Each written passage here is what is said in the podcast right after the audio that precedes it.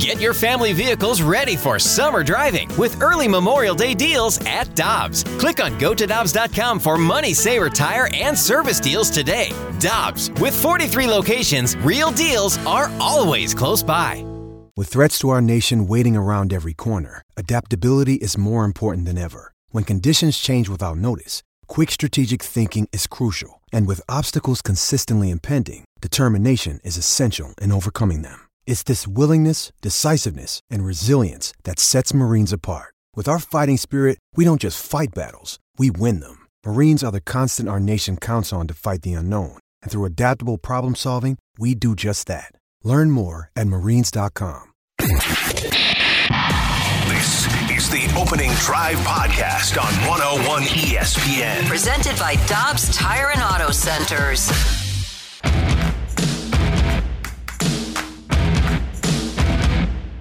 Guess what day it is? Huh? Hump day?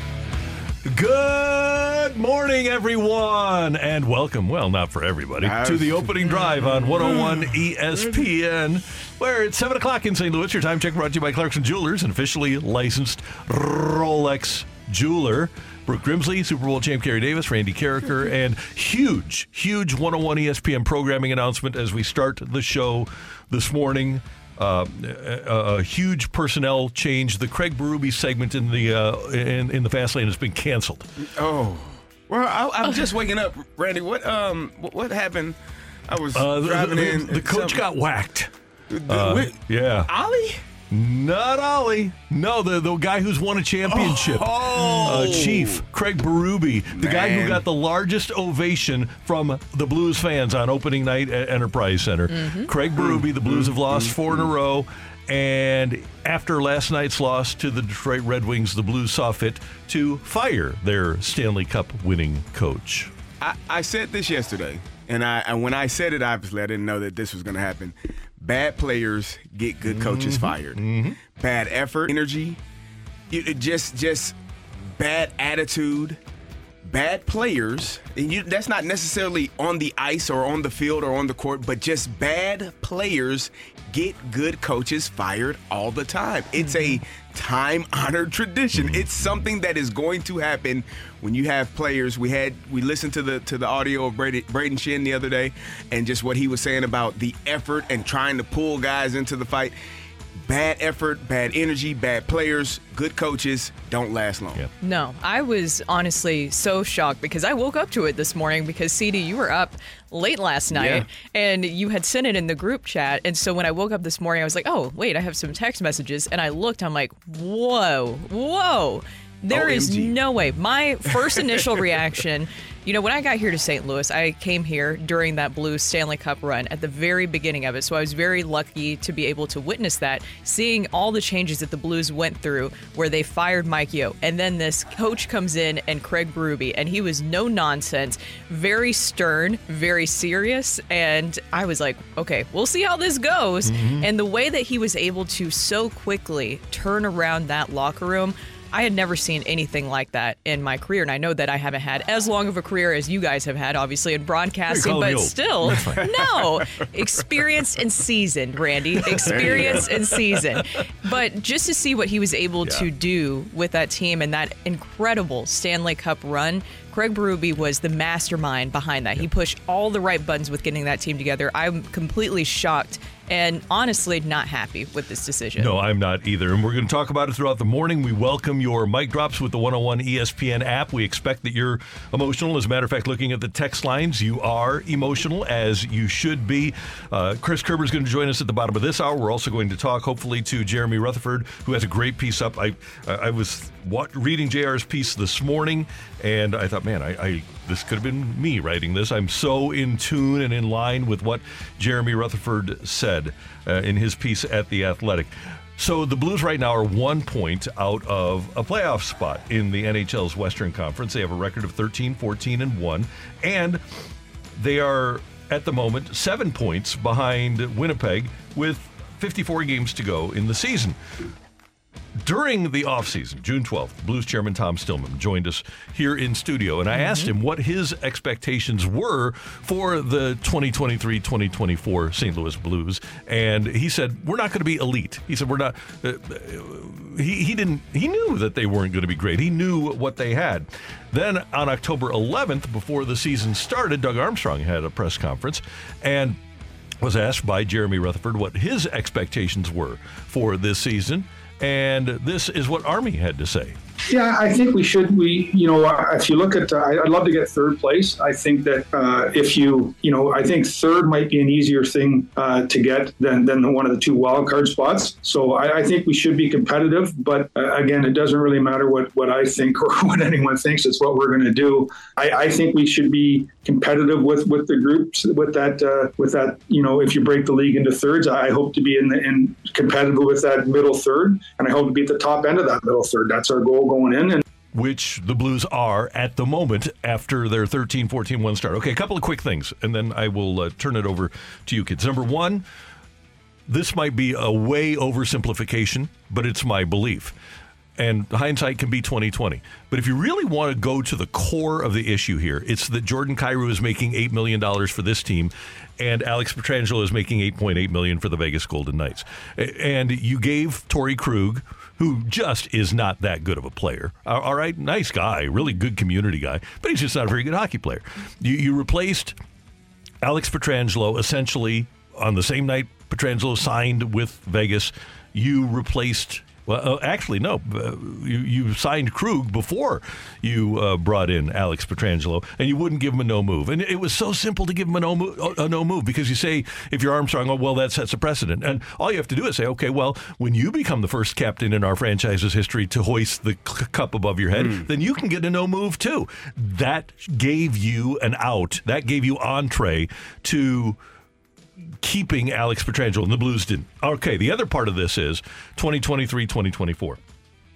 Craig Berube, we know, right? We, we've seen it. He can win a Stanley Cup. We know that he's a Stanley Cup winning coach. What the Blues have done this year is akin to giving a James Beard award winning chef a bunch of ingredients that were bought at a garage sale and expecting him to build a gourmet, gourmet meal. Uh, what has this group of players done to give you any belief that they can win? We know the coach can win. Is there any uh, any part of this roster as a group of players that makes you believe they can win? I mean, hell, you had your owner and your your general manager saying we're not going to be elite. We're going to finish in third. Well, you're not elite. You got a shot at third. Why the hell are you firing the coach? Unless, unless there's one of two things at play. Maybe it's a mercy killing or maybe you're shooting a hostage. Maybe you're telling those players that Braden Schenn said the other night, you can't pick and choose when you're going to play. Maybe it's the old sometimes you got to shoot a hostage. And maybe that's what's happening and this is the ultimate wake-up call. But it's ridiculous and the Blues are a worse organization right now than they were 12 hours ago.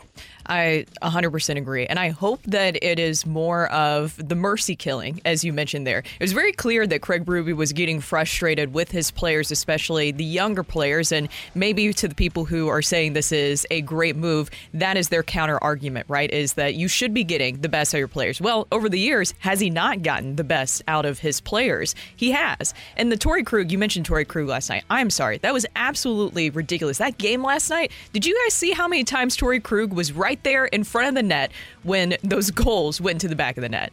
He was right there, mm-hmm. especially I think it was either the Fabbri or Walman goal. I mean, Torey Krug was right there in front of the net and he didn't tie him up.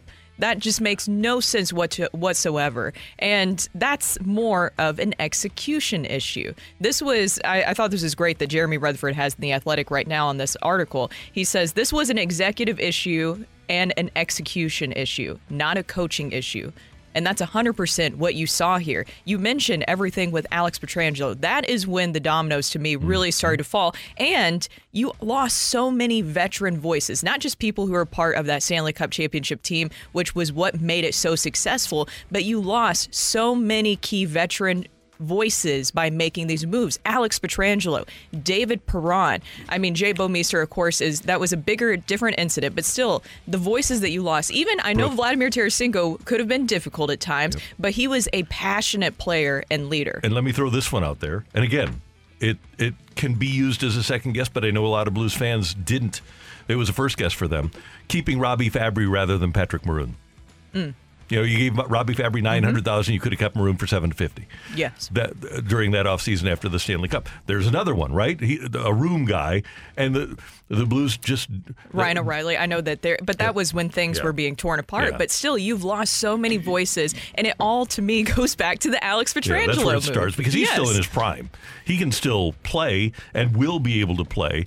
And I don't know if Jordan Kyrou is ever going to turn into a player. I, I wonder, you know, our, our guy Robert Thomas. You hope that he becomes that Patrice Bergeron type player that he was compared to, but.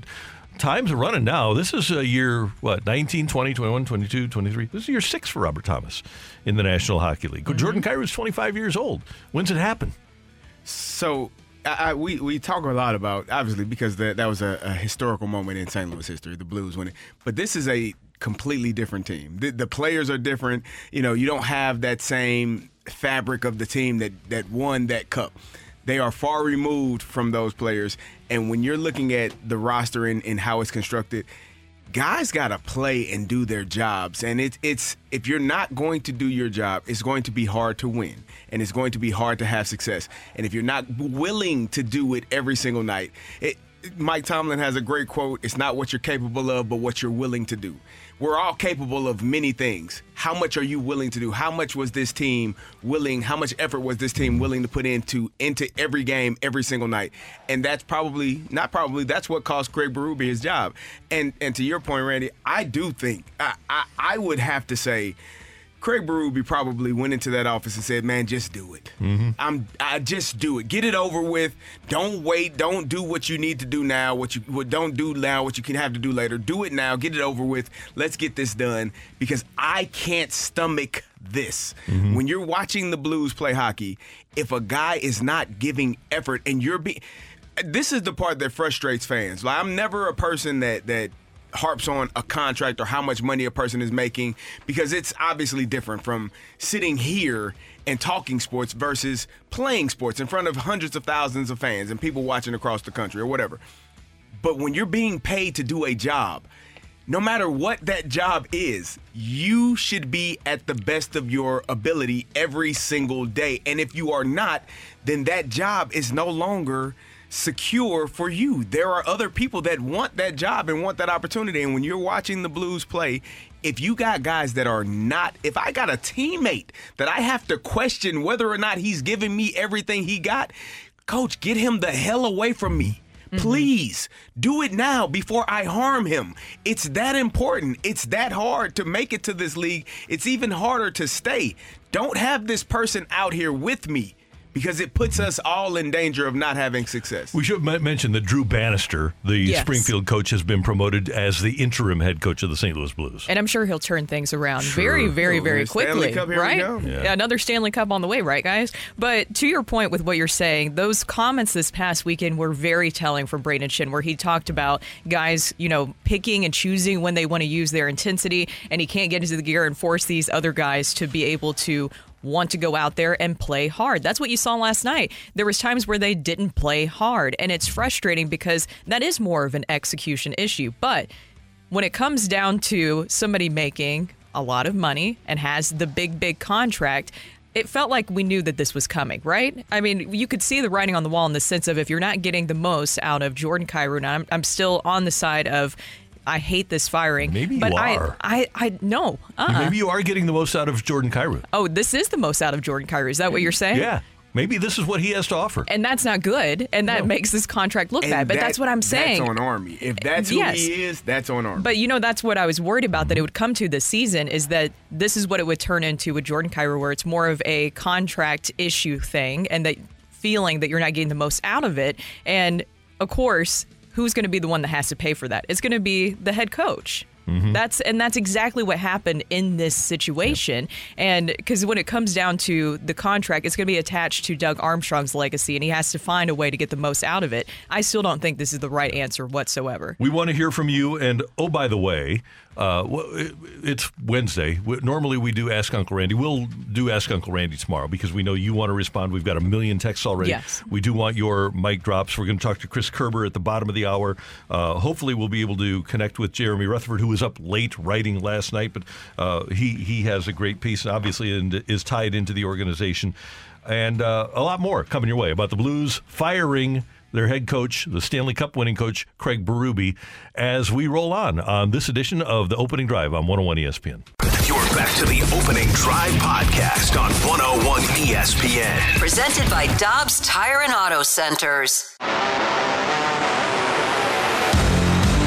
we could make some transactions that make us keep us more competitive. Mm-hmm. You know, right now we could be doing things that say, well, that puts that off for a couple of years, but really, really help us a lot. You know, so it, it's a little unclear right now. I think either way, we'll be competitive. Um, I don't. I don't think we'll be considered one of the elite teams, but I think we'll still be competitive in our division. That's Blues Chairman Tom Stillman on June 12th here in studio at 101 ESPN. We'll be competitive, and the Blues are right around 500. They're a point out of a playoff spot, and they're clearly not elite. Yet, they determined that they needed to fire their coach, Craig Berube, last night. On my Twitter uh, hand, well, actually, it's X now, isn't it? Yes. But uh, on my X, I have a poll up. Uh, simple. What do you think of the St. Louis Blues firing of Craig Berube? Uh, good move or bad move? If you would just go to X and Randy Karraker, I have the poll up, and I'm sure everybody's going to retweet it from here. And we want to have you participate. And we've already got texts on the Air Comfort Service text line 314 399 9646, 314 399 Yo ho! And uh, it's interesting that so far, most people think that firing Craig Berube was a bad move. Hmm. I think that that's pretty telling Yeah. about how people have felt about Craig Berube. So some texts that are coming in, and this is the first thing that I thought of this morning from the 217. In my eyes, it's time for a total rebuild for the St. Louis Blues organization. The veterans are having difficulty meshing with the youth, which is why coach got canned. It's time to unload Saad, Faulk, anybody that can get us some draft picks and go into total rebuild ASAP. As a team, I would rather be bad and rebuilding than struggling with mediocrity. And Wasn't that an issue last year? Yeah, but The older players and the younger players not meshing? Yeah. And they got Yeah, rid of yeah. two of the older Deja players. vu. All over again. Yeah. One of the problems the Blues have in heading into a rebuild is that they are uh, they're they're on a financial tightrope. They need to make the playoffs to make money, and this can't be a money losing franchise. It's held as essentially a community trust by the people that own it. Uh, the uh, Enterprise, Worldwide Technology, Mr. Stillman, uh, uh, the Danforth family it- it's held as a community trust, but they aren't in the business of losing money. So the Blues can't go into a long term Chicago style rebuild where they don't make the playoffs. So they really do walk a fine line. But at the same time, when you look at the teams that are succeeding, the Golden Knights signed Alex Pietrangelo as a free agent, fourth pick in the draft. They traded for Jack Eichel, second pick in the draft. Uh, Boston is the best organization in hockey, and they haven't needed to utilize a top five or six pick to be great. But then you look at the the rest. The Rangers, they've they've had multiple top five picks that are succeeding for them now, and that's one of the reasons they have the third best record in the league. Vancouver has been in the midst of a long term rebuild, and finally their young high draft picks are are succeeding. The Kings have had multiple non playoff years, and they're finally emerging from those. And then Florida makes the trade for Matthew Tkachuk, and that might be another one that the Blues look back on and say, okay, mm-hmm. 2020 hindsight, we wish that we would have just done it and done every. I don't know what they could have done. I don't know that they could have given up. They, they didn't have on their roster what Florida gave up, but I don't think the Blues tried hard enough. And then Colorado, obviously, with the, with their multiple high picks. Toronto with their multiple high picks. When you look at the best teams, generally they have really high picks, and I don't think the Blues are in a position where they can go seven or eight years without making the playoffs. I don't think financially they can do it. No, but that's why when you brought up the Tom Stillman sound this morning, uh, was anybody expecting this team to be really, really good this season? That's the confusing part for me. If the owner of the team is saying on June 12th, yeah, we're going to be middle of the pack, we aren't going to be elite. If the general manager in Poho is saying, I hope to finish third in the division, I want to be in the middle third, the upper part of the middle third. Well, right now, the Blues are, there's what, 30 teams in the league? Or 1, 2, 3, 4, 5, 6, 7, 8, 9, 10, 11, 12, 13, 14, 15, 16, 17, 18. So the Blues are uh, the Blues are right now after this four-game losing streak. They're in the bottom third of the league, but two wins, and all of a sudden you're in that middle third that he was talking about. Exactly. And that's why it, it's just kind of confusing this move because the expectations, while I think we were all hoping for at least getting the playoffs, maybe you were just hoping that they slip or just sneak into the playoffs, but I don't think the expectations were that high this season. And we talked about this. There is not a superstar right now on this team. Right. There isn't. Uh, This is a, a text from the. Uh, this is from our buddy Mean Mike. He said, "Time to unload Kyrou before the no trade kicks in." Um, the perception around here that I'm getting from a lot of fans is that Kyrou is the reason that Berube got fired. So if you're another organization and you've got a guy with a big contract in the first year of an eight-year, eight million dollar a year contract, and your Stanley Cup winning coach, who is a great communicator, hasn't been able to reach the kid, do you want to trade for that kid? That's the that's the ultimate question. I mean, we talk about it with players that are injured when we're talking about the St. Louis Cardinals. Do teams want to trade for a player that is often injured? And do you want to trade for a player that may be perceived to not work hard or not have a great attitude or not give great effort? There are always two teams when you're trading. You can't just trade away spare parts or scrap scrap and say, "Yeah, take us, take what we got and give us your great thing back."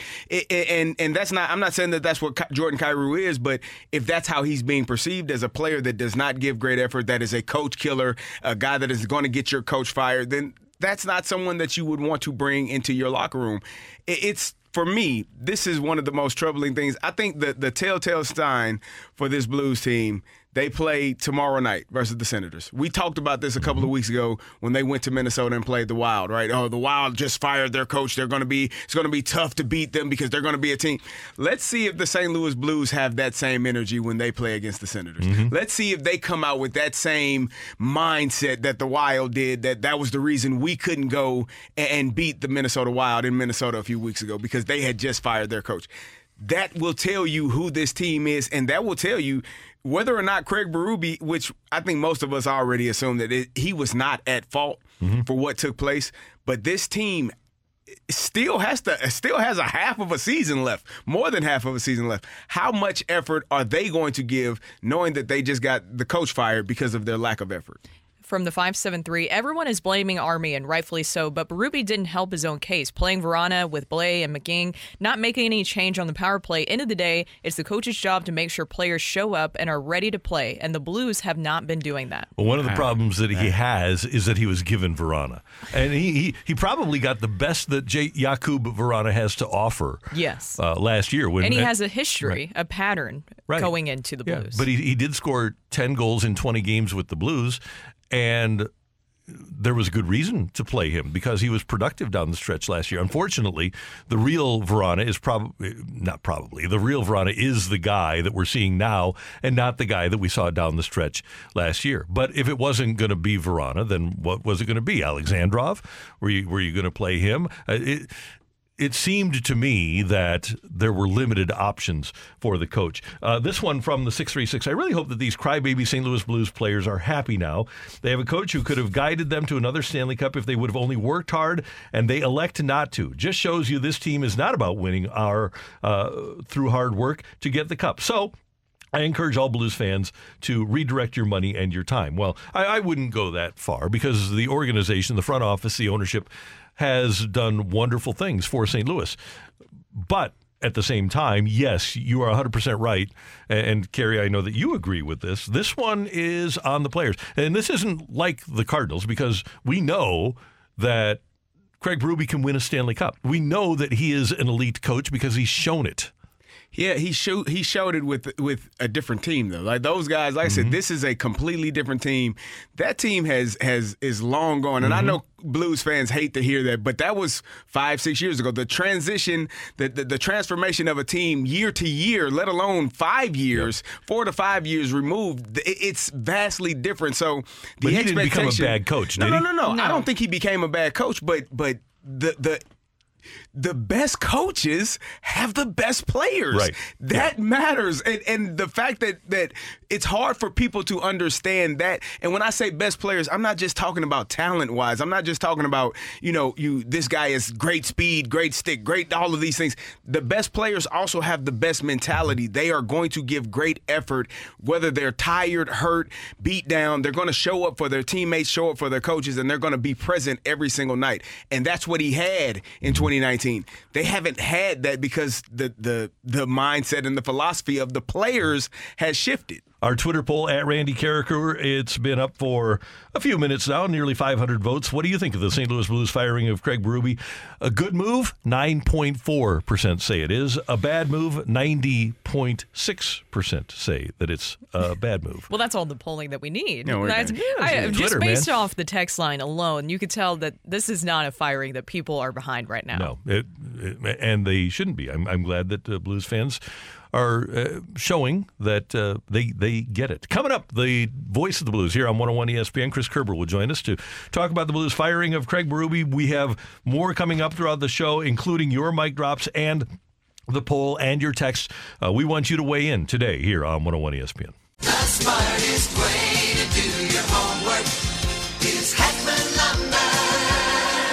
Warm weather means homework for homeowners. And if your homework means a new deck, then turn to the deck experts at Hackman Lumber. Browse the largest inventory of decking materials and deck accessories in Missouri at Hackman Lumber Company. Talk with their experts about treated lumber, cedar, TimberTech, Trex, Envision, Azek, and decorators to find the best deck for you. Check out endless choices of railings, balusters, and LED deck lighting options. Hackman Lumber Company will not be undersold on in stock decking materials guaranteed. You can choose to do it yourself with Hackman's expert advice, or they can recommend reputable contractors to do the work for you. Stop by and see Hackman's expanded paint department too, with brushes, rollers, painter's tape, and four different lines of interior and exterior paint, custom color match available. Visit Hackman Lumber's newly remodeled stores in St. Peters and Pacific, or their showroom in Troy, Missouri. Hackman Lumber. Hey, it's Kaley Cuoco for Priceline. Ready to go to your happy place for a happy price? Well, why didn't you say so? Just download the Priceline app right now and save up to 60% on hotels. So, whether it's Cousin Kevin's Kazoo concert in Kansas City, go Kevin, or Becky's Bachelorette Bash in Bermuda, you never have to miss a trip ever again. So, download the Priceline app today. Your savings are waiting.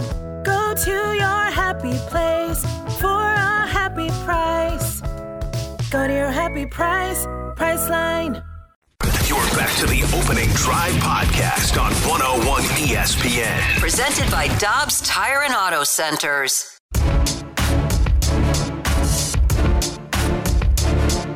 We're all aghast. You can see our reactions uh, today here on our Air Alliance team studio cam.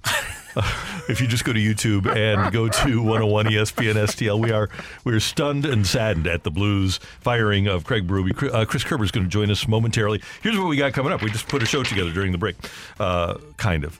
Uh, so we do have take it or leave it this morning. That's coming up next. We're going to talk to Jeremy Rutherford at 8:15. We're going to talk to Jamie Rivers at 8:45. We're still going to have a fight, and uh, we're going to have John Ulett in studio. U-Man has a cool event coming up, so that'll be at 9:15. And then you with mic drops and your texts and your reaction to the Blues firing of Craig Berube. Right now on my Twitter at Randy Karraker, that's a Randy K A R R A K E R on the X if you want to call it that. Uh, we, well, let me just refresh here. We have a total of 741 votes. Uh, what do you think of the St. Louis Blues firing of Craig Berube? Bad move, 91.1%. Good move, 8.9%. Uh, I think that that's uh, pretty telling about how people feel about Yeah. it right now. I was thinking about this too because some of the newer coaches that were brought in, the whole purpose was so that they would help better connect with the younger players, right? You guys remember that by bringing in some of these mm-hmm. new coaches and on top of helping this team in general, but these were the coaches that Berube was allowed to hire, but we talked about this many times this season. Are some of these guys that are here were they Berube style players because what made the Blues so successful in 2019 and how far have we gotten away from that? And I was asking this question yesterday, and Kerbs is on the line with us now. I wonder if you scoured the whole league, if you could get a group of players in their primes right now that could do what and would do what that team did in 2019? Are are there enough gritty, tough leader, hard workers in the league to be able to do what that team did? And one thing I, have said, and Chris Kerber joins us now on uh, the Celebrity Line here on 101 ESPN, Voice of the Blues. Uh, one one thing uh, about this particular group, and Kerbs, they've admitted it, is they they haven't tried hard enough. Good morning. Uh, I want to start with this. You're around the team every day. What was your reaction last night when you found out that the Blues had fired Craig Berube? Uh, I wasn't overly surprised because it it started to feel like things were going in that direction. But at the same time, to be just bluntly honest, I, I'm like I said, I wasn't overly surprised, but I was still stunned and, and, and a little bit shocked that it actually did happen because in some ways I felt like this season Craig Berube has been dealt a pocket pair and he was trying to outdo a flusher straight, right? Uh, for for people that like poker. So, um, but but having said that, that, that is this is just a harsh reality of this business. You know, I went back and I looked at the last. There's been seven coaching changes now since I've been with the Blues, Randy, and I went back and looked at what the team did after the change, and you never know. Sometimes, I mean, you, you look at what the Edmonton Oilers have done this season, having won seven in a row and climbed back into it after the change. You look at what the Minnesota Wild has done. Now, I, I don't know that the Blues roster is where those two teams' roster is, but uh, clearly a team that's spending up against the cap. You know, even though you're in a transition year, Doug Armstrong was seeing something that hey, he felt the change needed to happen, whether it be for an on ice record, whether it be for a different evaluation of players, and and this move was made. So I think from just a you know from a heartfelt fan standpoint, this this one stings a lot like I think the Quenneville one did. Mm-hmm. You know, and um, that that it, it feels very similar because it. If you remember that one, Randy, you know the the, the Blues and and and Brooke, I don't think you were in the market yet, um, but like uh, the Quenneville one, you had a team where the roster was starting to slide, right? And and that's the same situation that you have here. Now, it doesn't mean that there still isn't you know more that you know blood you can get out of the stone there, but uh, it, it just you knew you had a good coach, and Larry Pleau knew he was letting go of a good coach, and obviously look what happened with what he did with the Chicago Blackhawks, right? Uh, so uh, this one feels a lot like that, but uh, you know, I, I look at this roster, and right now, I, I I think there's I see two, and then I would potentially put in a third player that is, you know, performing two level or outperforming where they should be. Well, Kerbs, a big part of this too. We talked about the comments that Braden Schenn had this past weekend, where you could definitely tell that there was some frustration with players kind of picking and choosing their intensity levels throughout games. I, I was wondering, did does it feel like Berube? Did he lose the room? Did he lose the locker room? Was that a part of this? No, I hate that phrase too. By the way, Brooke, like like how many times have we gone in the locker room and felt like a coach has really lost the room? I mean, even even when you know, like you know, players would bark at Ken Hitchcock, but I don't know that a room was lost where where players actually just gave up on on somebody altogether and said, "Oh hell of this, we're not going into play." I I, I don't think that's the case at all here. Uh, I, I really don't. Uh, but I, I do look at it, and, and there was only so much I think that Craig Berube can do, and he did it. He scratched Vrana a couple of times. He scratched Sammy Blais. He benched uh, Jordan Kyrou you know, for the better part of a third period a, a handful of games ago. He's moved players out of the top six down to the fourth line. Kasperi Kapanen was on, was on a fourth line, you know, two two days ago, uh, two games ago in Chicago. Uh, he elevated a player like Jake Neighbors, who's earned the right to be elevated. You know, he he scratched Marco Scandella. He's he's had Tucker and and you know Perunovich in and out of the lineup. It, like I think Craig Berube did a hell of a lot to try to get guys' attention, and nothing seemed to be.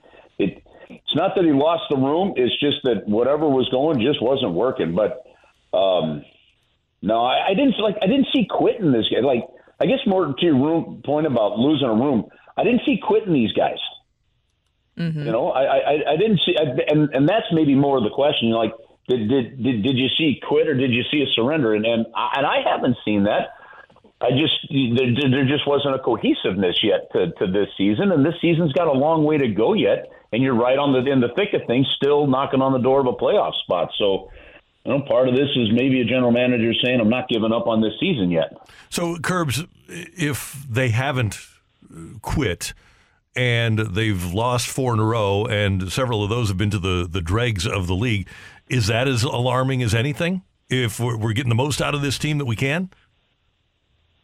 Yeah, I, I mean, I think that's fair. No, I, listen, like, like if you look at the roster to me, and and and and, and, and you know me, guys, uh, I got those my, my my two philosophies of broadcasting. The first thing is I wouldn't say anything on the air, I wouldn't say to a guy's face, Mm-hmm. right? Okay, well, look at this roster from a very honest standpoint. I, I think Jake Neighbors is performing to a level at or above where you'd expect him to be right now. I'm going to put Oskar Sundqvist in that group as well. I, I think 12 points for Oskar Sundqvist in 27 games in a in a third and fourth line role situation and what he's brought to the table. I'm happy with Oskar Sundqvist. And Robert Thomas is the one where you're going, okay, you're looking at a guy that's got 27 points in 27 games. He's been fantastic on the faceoff dot. He's playing at every situation. I, I think you've got to be pretty happy with the play of, of, of Robert Thomas this year. Now you go, could there be more from him? Yeah, I think there could be better execution, specifically on the power play. A lot better execution on the power play. Uh, so, so that's why you hesitate there.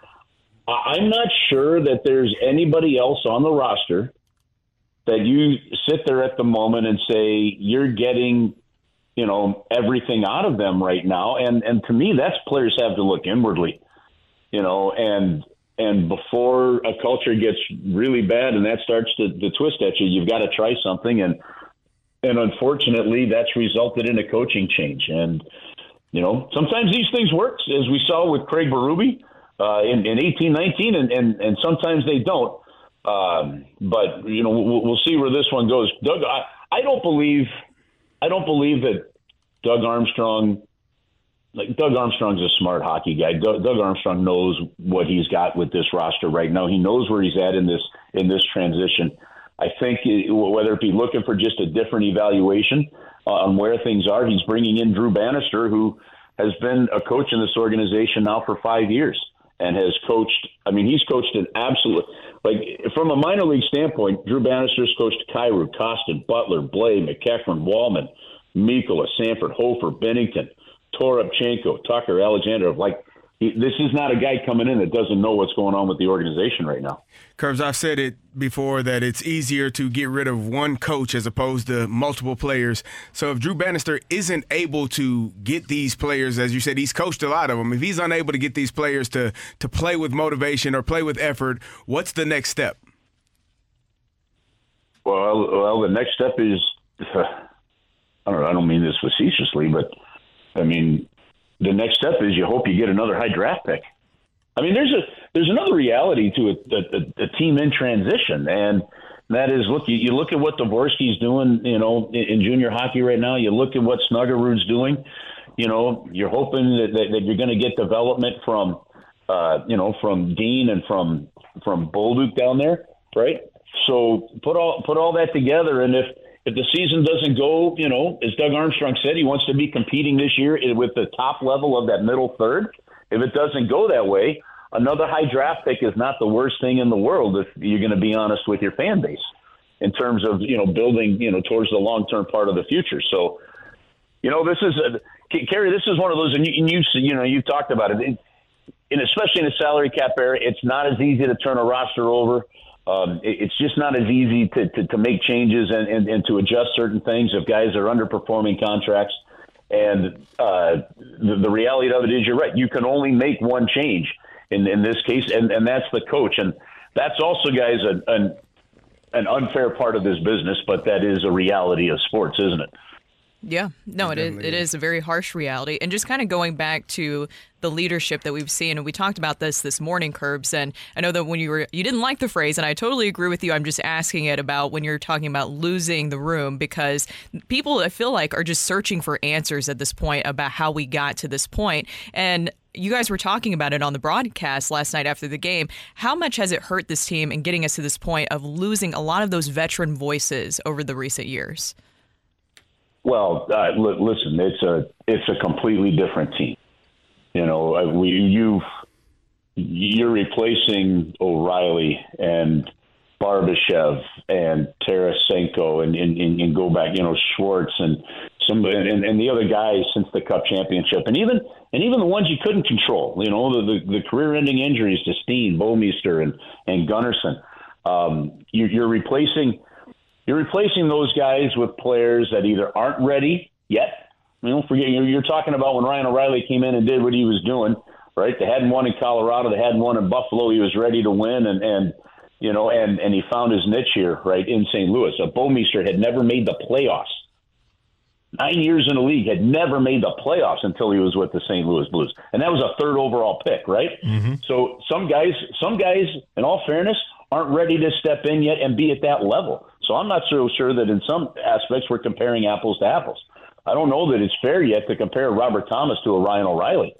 You know, uh, I, I don't know that it's fair to compare a Jordan Kyrou to a Tarasenko or a, a Jaden Schwartz yet when you look at where they're at in their careers and where those other guys were when they finally stepped in and won a cup. Uh, even even the leadership of an Alexander Steen and, and where he's at uh, and, and when, when things finally came together and they won the cup as a team. So um, I don't know that the comparisons are always fair, but you are not dealing with the same level of experience and and drive with this current group as a whole that you had with that other group. Kerbs, thanks for reaching out this morning. We, I, I, was going to text you and try to get you on, so uh, we appreciate you coming on early after a, a, late night, and we know you've got a busy day ahead. We appreciate your time as always, and have a great one. All right, you three. Uh, we'll talk to you during the week. You Thank bet. you. Thank you, sir. That is uh, the voice of the Blues here on 101 ESPN. Chris Kerber. Coming up next, get your text into the Air Comfort Service. Text line for Take It or Leave It 314 399 9646. 314 399 Yo ho! Tioli next on 101 ESPN. You're back to the opening drive podcast on 101 ESPN. Presented by Dobbs Tire and Auto Centers. Take it or leave it. Want to say something? Want to put it out there?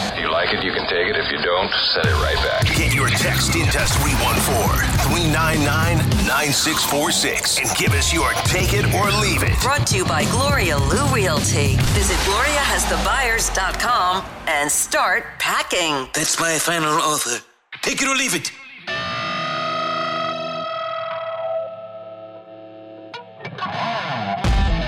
All right, we welcome your texts. The text line brought to you by Air Comfort Services is 314 399 9646. 314 399 Yo ho! All right, kids, uh, here is the take it or leave it. Uh, so, the Blues, uh, way back in 2018, they fired Mike Yeo and they went on to win the Stanley Cup.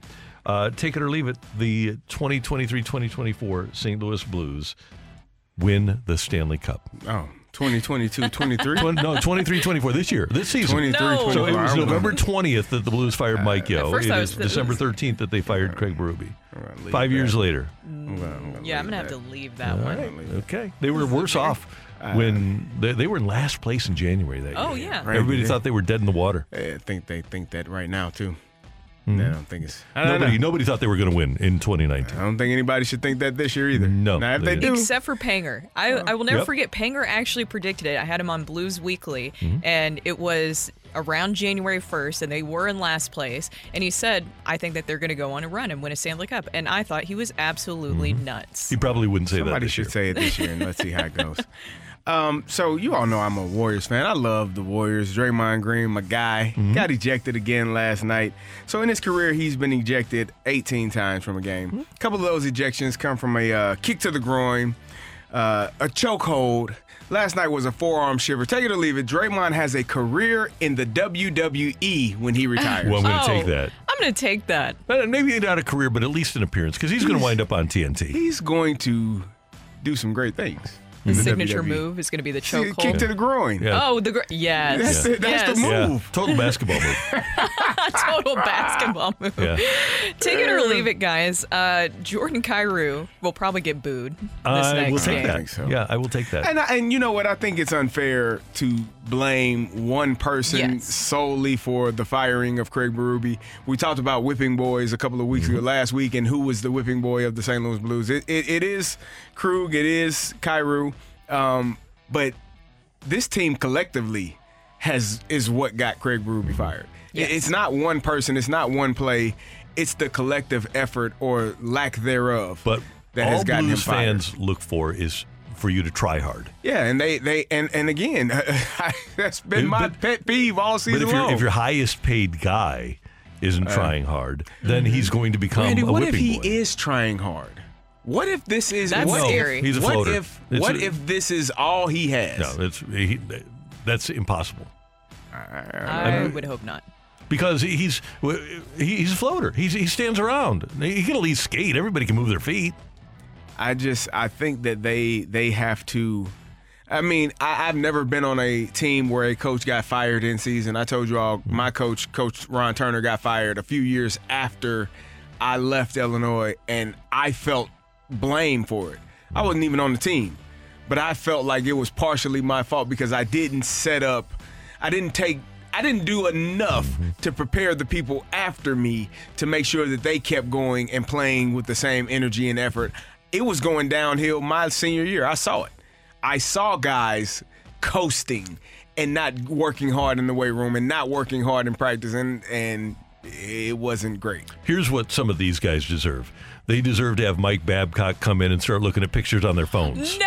Yes. well, there is a Show me your Babcock phone. on Yeah, the team. yeah, get- Show me. Let's see what's important Yep. to you. Mhm. Yep, Yep. Nothing hockey That's- here. that's what they deserve. You got a lot of models on IG. I see that's important. Uh-oh. Okay. Yep, there you go. Yeah. All right. That's what they deserve. Tighten this up, fellas. Let's tighten this Hockey. up. All right, uh, Matthew, what do you got on the text line there? Let's Do that hockey. Uh, a lot, of, a lot of similar thoughts. So let's, let's dive in. Take it or leave it. Craig Berube was the victim of circumstance, but Doug Armstrong should have been the one who was fired. He's the one who traded away all the great players and fan favorites, and he's responsible for multiple bad contracts. Well, the last part is right. Uh, I don't know that he who did he trade away. Who was the the great player that he traded away? Now, guys left in free agency. Do But- you count Ryan O'Reilly and Yeah, well, uh, Tarasenko? yeah, but the, the the sad thing is, is that hockey has a salary cap. yes, I know that's the thing, and that's the issue here is there's a counter argument with the cap. Yeah, I still can't get over the Pietrangelo thing, which that wasn't a trade, but no, but the, the, and now again, hindsight being twenty twenty, but if Jordan Kyrou is making eight million a year, and so is Robert Thomas. Let's not leave him out of this conversation. And Petro would have stayed for eight with the no movement. What would you rather have if you were going to make a trade? Would you rather have Alex Pietrangelo right now on your roster at eight million dollars, or Kyrou or Thomas? Mm. yeah. I think I'd rather have Petro. Right? Again, 2020 hindsight, but that that appears to be and JR broke this down very well in his piece at The Athletic. If you haven't written, read it yet, you should. Uh, that was the first domino to where we are today. Yes, 100%. That was actually one of the text line, texts we got earlier. Uh, take it or leave it. The roster Armstrong has constructed does not match the personality of Berube, hence the firing. So I, I think as a coach, first of all, th- those things should tie hand in hand. Who you bring in and your philosophy, your style, those things have to match. But as a coach, it also is your job to understand the players that you have and understand that if you got Nebraska's offensive line and, and Lawrence Phillips and you don't have you, you and Tommy Frazier, you're probably going to run the triple option. You aren't going to spread them out and try to throw the ball downfield 45 times a game. Understanding your personnel, understanding who you are, and understanding how you can win games and the best way for you to win games. So I I, I think those two things go hand in hand. Now you should hire people that align with the philosophy of the coach. But if you have people that aren't, as a coach, your job is to get the most out of your players, however you have to get it out of them. and I, I'm going to take this, but I, I truly do believe, and I don't think Doug Armstrong's off base. I just think that they don't have the talent. This has become hockey used to be a hard work based league. The mm-hmm. NHL. You could win with, and the Devils did it for years. You could win with not spectacular talent if you were willing to work hard and play a system. That doesn't exist anymore. You have to have great talent now. When you look at the teams that are winning Stanley Cups, the ones that have won Stanley Cups since the Blues won in 2019, when you look at the Lightning, when you look at the uh, Colorado Avalanche, when you look at the Vegas Golden Knights, it is a talent based league now, and you can't afford to have lesser talent and expect them to win. The, the Blues didn't have any MVPs in 2019. Now, when you look at Kucherov and you look at Stamkos and you look at Hedman in Tampa, or when you look at MacKinnon and you look at Cale Makar in uh, in Colorado, or when you look at uh, Eichel and, and Petro, you, you've got and a guy like Mark Stone, you've got guys that are big time talented players in each of those franchises, and the Blues don't have those guys. hmm And you even look at the change in the defensive structure this season, which was something they had to do. But you can change it all you want, but you can't force guys to have that fight and that will, Mhm. that want to, and that's still missing this season. It is. Yeah, it's, it's just it's a weird roster composition. Uh, but to, I, I am going to leave it because I think at the end of the day, if you provide Craig Berube with competitive players, and when uh, code in hockey is we didn't have enough compete, that means we didn't try hard enough. Mhm. If you provide Craig Berube players that try hard, then they're going to be fine. But the, when there isn't enough compete, that means they aren't trying hard enough. Does that almost make you think now, looking back at this Schenn, if you could, if you look that maybe the writing was on the raw, wall with this, Schenn's comments, does that kind of make it seem like Schenn, maybe whether he knew or he didn't, kind of trying to make it clear to people that there was something else going Yeah. on, that this wasn't a coaching issue. He didn't say that in his comments. He really clearly pointed out this was a player issue. Right. And by the way, Craig Ruby's going to go somewhere, and Yes. he's going to succeed again. As we mentioned earlier, he didn't turn into a bad coach. Uh, the, he, he, well, as Carey would say, he turned into a good coach with bad players. yes. There's a perfect one to go out on then. Take it or leave it. Firing Berube is the first step of a new Bowman curse for the Blues. Oh man. No. Yeah, take it, take it. I'm a Blues fan. Yeah, I got to take that. Yep. Got to buy some black salt and a mirror and a bucket and a picture of Craig Berube. How do we? How do we? oh, we got a sage. You got to got walk sage around like Enterprise. Kyrie Yeah. Yeah. did at the at the what was it the TD Garden? Just walk around with the sage. Miles Mikolas did it too for the Cardinals. Yeah. Uh huh. Gotta do something, man. We got to sage Get it. there early. All right. Yeah. So uh, Bring your w- sage. We appreciate your texts. Uh, coming up, we're going to go into a dark place here.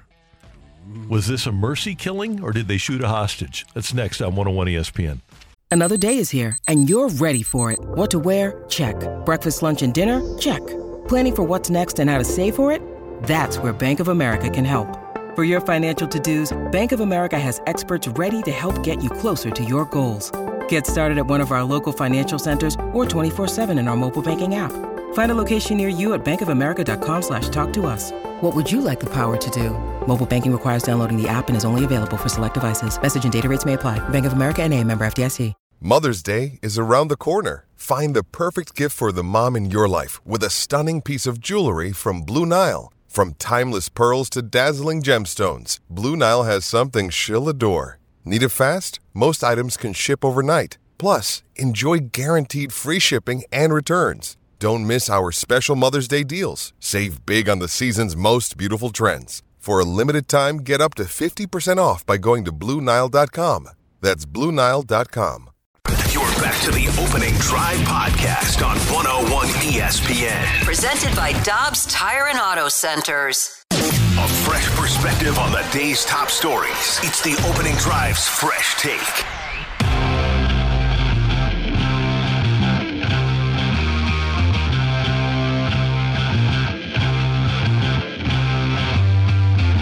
Keep using those D zone face off exits. We looked at them this morning here. You got to rim it D, rim it hard. Forwards, get out there, battle it out. Make sure we got to push the pace here.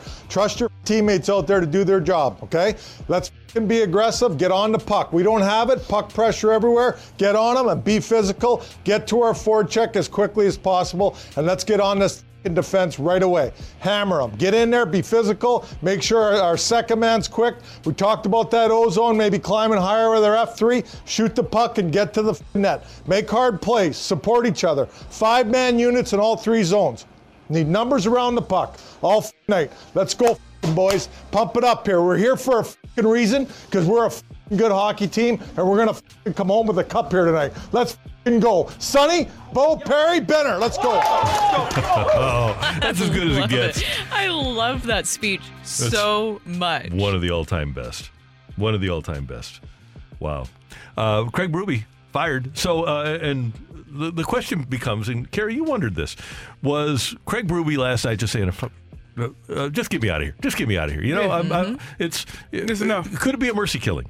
I, if I had to sit there and watch players not do Randy, I've done this. Like, right, I, I, I have literally called a play and watched another play with my own two eyes and wonder what the hell is that? Like, what did I did I say something wrong? Did I misspeak? I, I've watched it and it's it's easier on a high school level, right? Because you know these are young men that are, you know, they're trying their hardest. Some of them may go on to play college football. Some of them may never play football again. I- I- you can accept the mistakes on a on a lower level when you're dealing with younger athletes.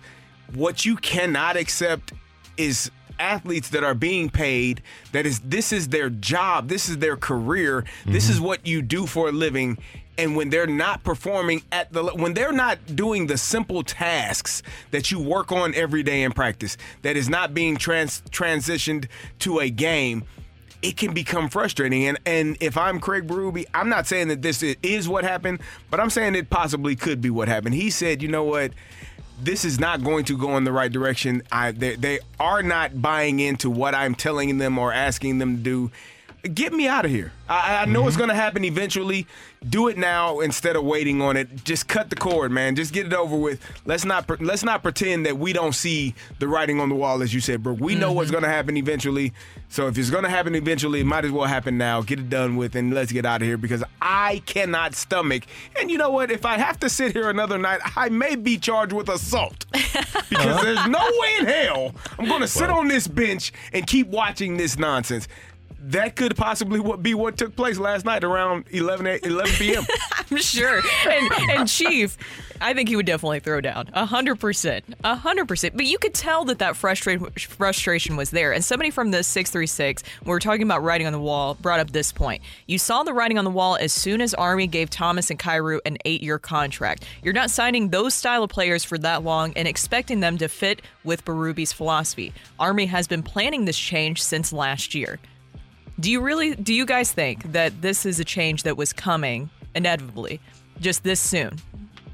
No, I didn't expect it. Uh, I I didn't either, and especially last year when Armstrong told the players, "Hey, the coach isn't going anywhere. The players Yeah. are, are going to go somewhere." I don't think that this was in the, in the works. I do think that there was may have been a time when the Blues took their time in giving Berube an extension a few years ago, and Jim Montgomery was still on the staff. I think there may have been a time then where the belief was that the team wouldn't succeed to the level that it did, and there was a thought of perhaps promoting Montgomery. But I think now that Army had kind of bought in to what Berube was doing, and so this brings us to the other uh, possibility here. Could have been a mercy killing, or uh, D'Marco Farr said that uh, the, this was one of the lines that they used to as a wake up call. And it goes to criminals. Sometimes you got to shoot a hostage. Sometimes you got to, to to wake people up to make them make them know that you're serious. Yeah. Uh, if you're in a hostage situation, sometimes the, the criminals, the bad guys, do it. And maybe this is the ultimate wake up call for this group of players because there were a lot of them, are a lot of them that appear to have a great deal of respect for Craig Berube. Could it be both? Is that a possibility Yeah, here? it's possible. Because that's what it feels like, right? I, I mean, yeah, maybe, but I feel like I don't know that there's anything if if if your coach is is telling you every single day, if the media is showing you, if you're watching the film and watching the tape and seeing yourself, what what what brings you to do your job more than actually watching yourself on film and not doing your job? And Randy, I tell you, Brooke, this is the, the God's honest truth. Every player that has played at any level, when you sit there and watch film, you know the exact play and the exact time of the mm-hmm. exact situation two minutes before it's about to pop up on that screen eh, screen and you are sitting there with a pit in your stomach like oh my god please don't i don't i know what i did man i don't need to see. Eh, but you know it but a lot of your teammates have no clue of what took place yet and so you're sitting there and that film is just clicking away. And it's clicking and it's winding down to that moment where you just did what you know you did and you know it's terrible and you put it on film and you're watching and there's a feeling inside of you. Any player that has watched film that is listening right now knows exactly what I'm talking about. When you're sitting there watching that and you have to sit there and go through that, and the the sheer embarrassment of your peers watching you perform in a way that is not what they are accustomed to seeing. Mm-hmm. If that doesn't get you motivated to be better, nothing will. And that's the point, right? Is that that's what makes players special is if they can sit through that. Of course, you don't like to sit through that. As you mentioned, it's a very painful experience, but some players will fold under that pressure and others will rise to the occasion and see that they need to do better. I feel like there's been times this season where players didn't step up. You know who did step up was Jake Neighbors, which is Mhm. fantastic, but he's not the one who signed Yeah. for that much money. Yep. There is your. Uh, I, I guess that was our fresh take here on 101 ESPN. It's uh, we're, we're fresh. Yeah. Yeah. Good. That, that was fresh. Fresh-ish. Yeah. And uh, by the way, if you think I'm thinking about like hostage situations around the world, if you think that I go there in, my daily being, no, I think about sports. All I think Yeah. about is sports. Okay. So uh, just uh, w- when you listen to me, think about Randy thinking about literally everything in his life from a sports prism. I don't go outside sports. Okay. So if you think I'm being insensitive or something because of a bank robbery that might have occurred in Belgium, I'm not thinking about that. Okay. I'm thinking about sports and I'm thinking about analogies. So, uh, you know, and if you don't like it, that's tough. When I think Randy Karraker, I think Belgian current events. There you go. Yeah, it's, I'm, I'm, I'm just all in on that stuff. So, come on, people. Uh, and I know that 99% of you get it, but for the one that ones that don't, I just wanted to make that little explanation. All right, Jeremy Rutherford, kind enough to join us next on 101 ESPN. You're back to the opening drive podcast on 101 ESPN. Presented by Dobbs Tire and Auto Centers. News, notes, and nuggets. It's time for the Rutherford Report with our Blues insider, Jeremy Rutherford. Brought to you by Scott Lee Heating Company, a proud Mitsubishi Electric Elite contractor.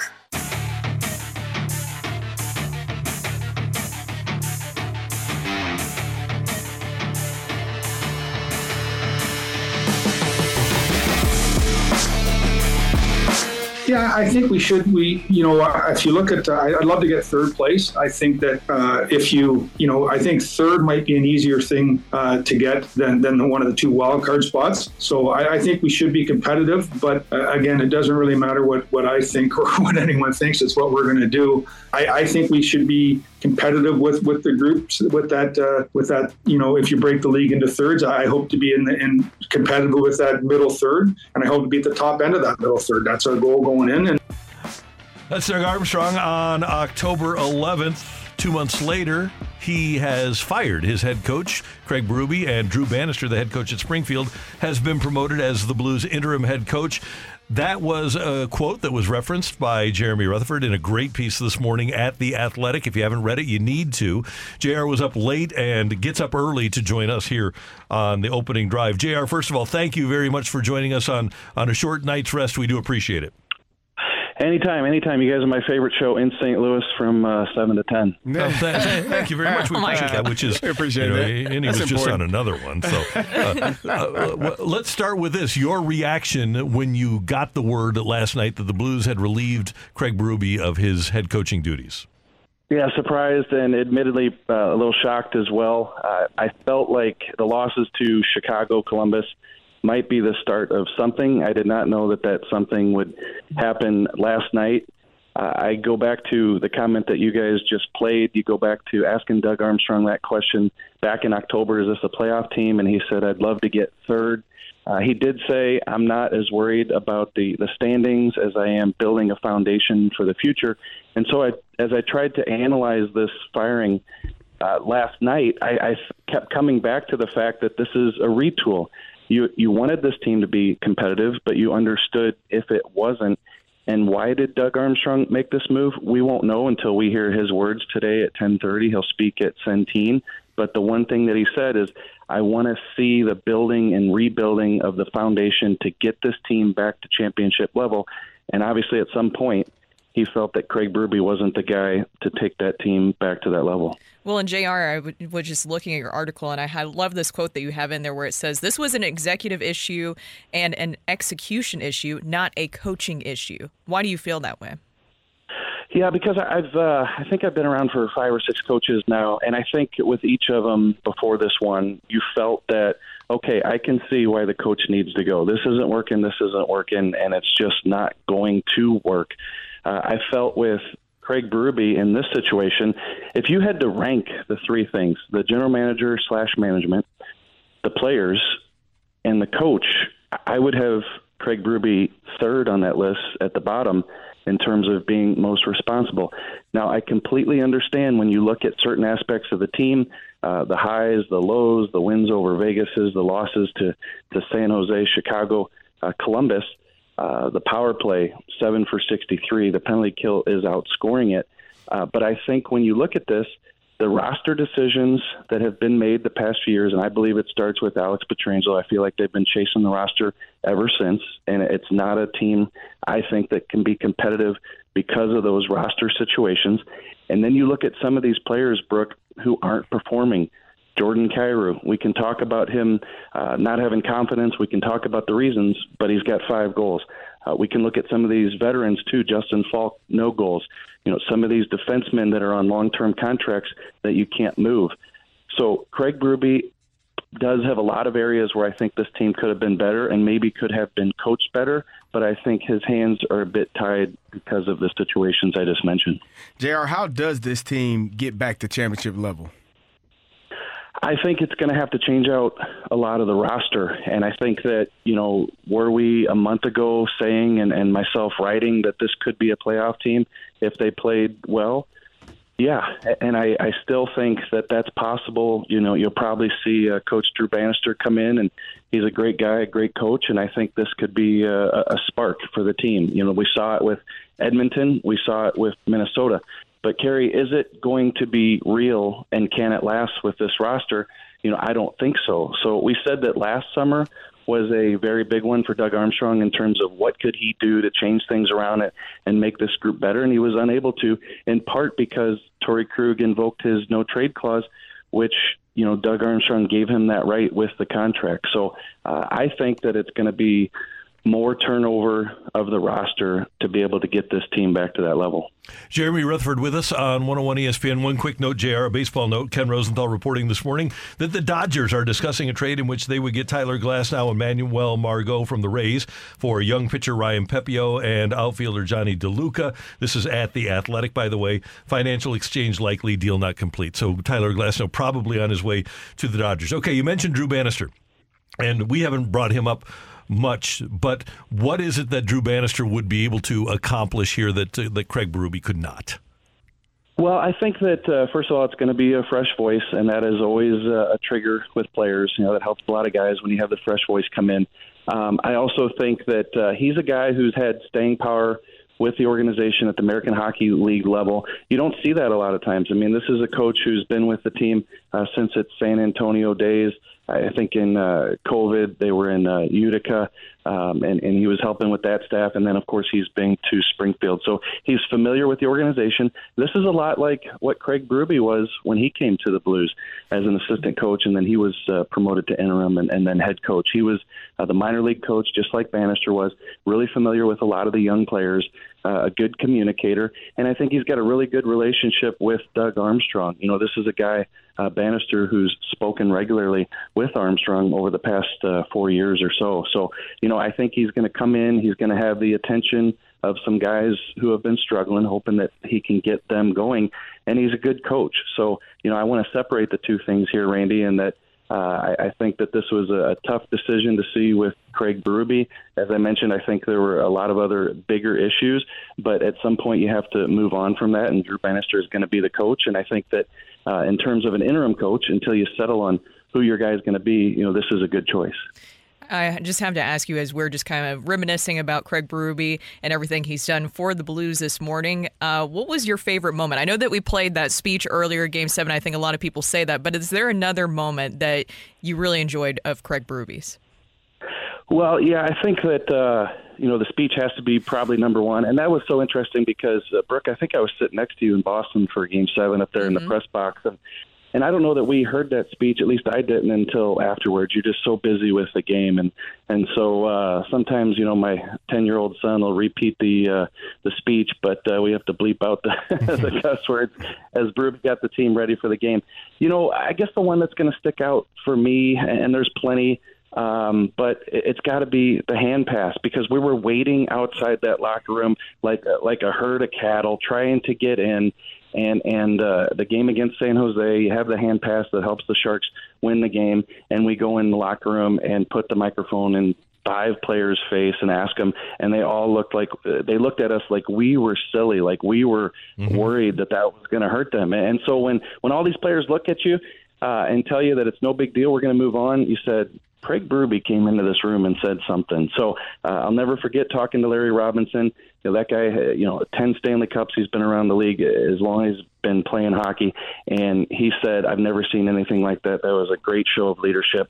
And so when Larry Robinson says it, that's something that I think will stick here in St. Louis with a lot of people.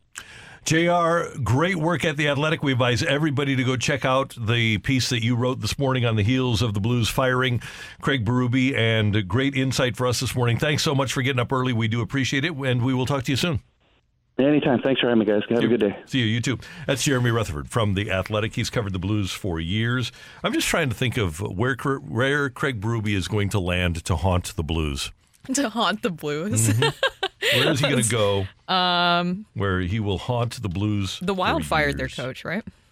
Yeah, yeah. There you go. Is that is that where we're going John here? Hynes. Although I don't think Hynes is inter- interim. Uh, mm. It's uh, th- there will be somewhere. Nashville. Yes. Nashville. Nashville. Nash- Nish- Nashville. I like how you added the vol. Yeah, Nashville. It's important. Uh, yeah. Well, there will be someplace. Oh, oh, oh. Oh, did you find oh. it?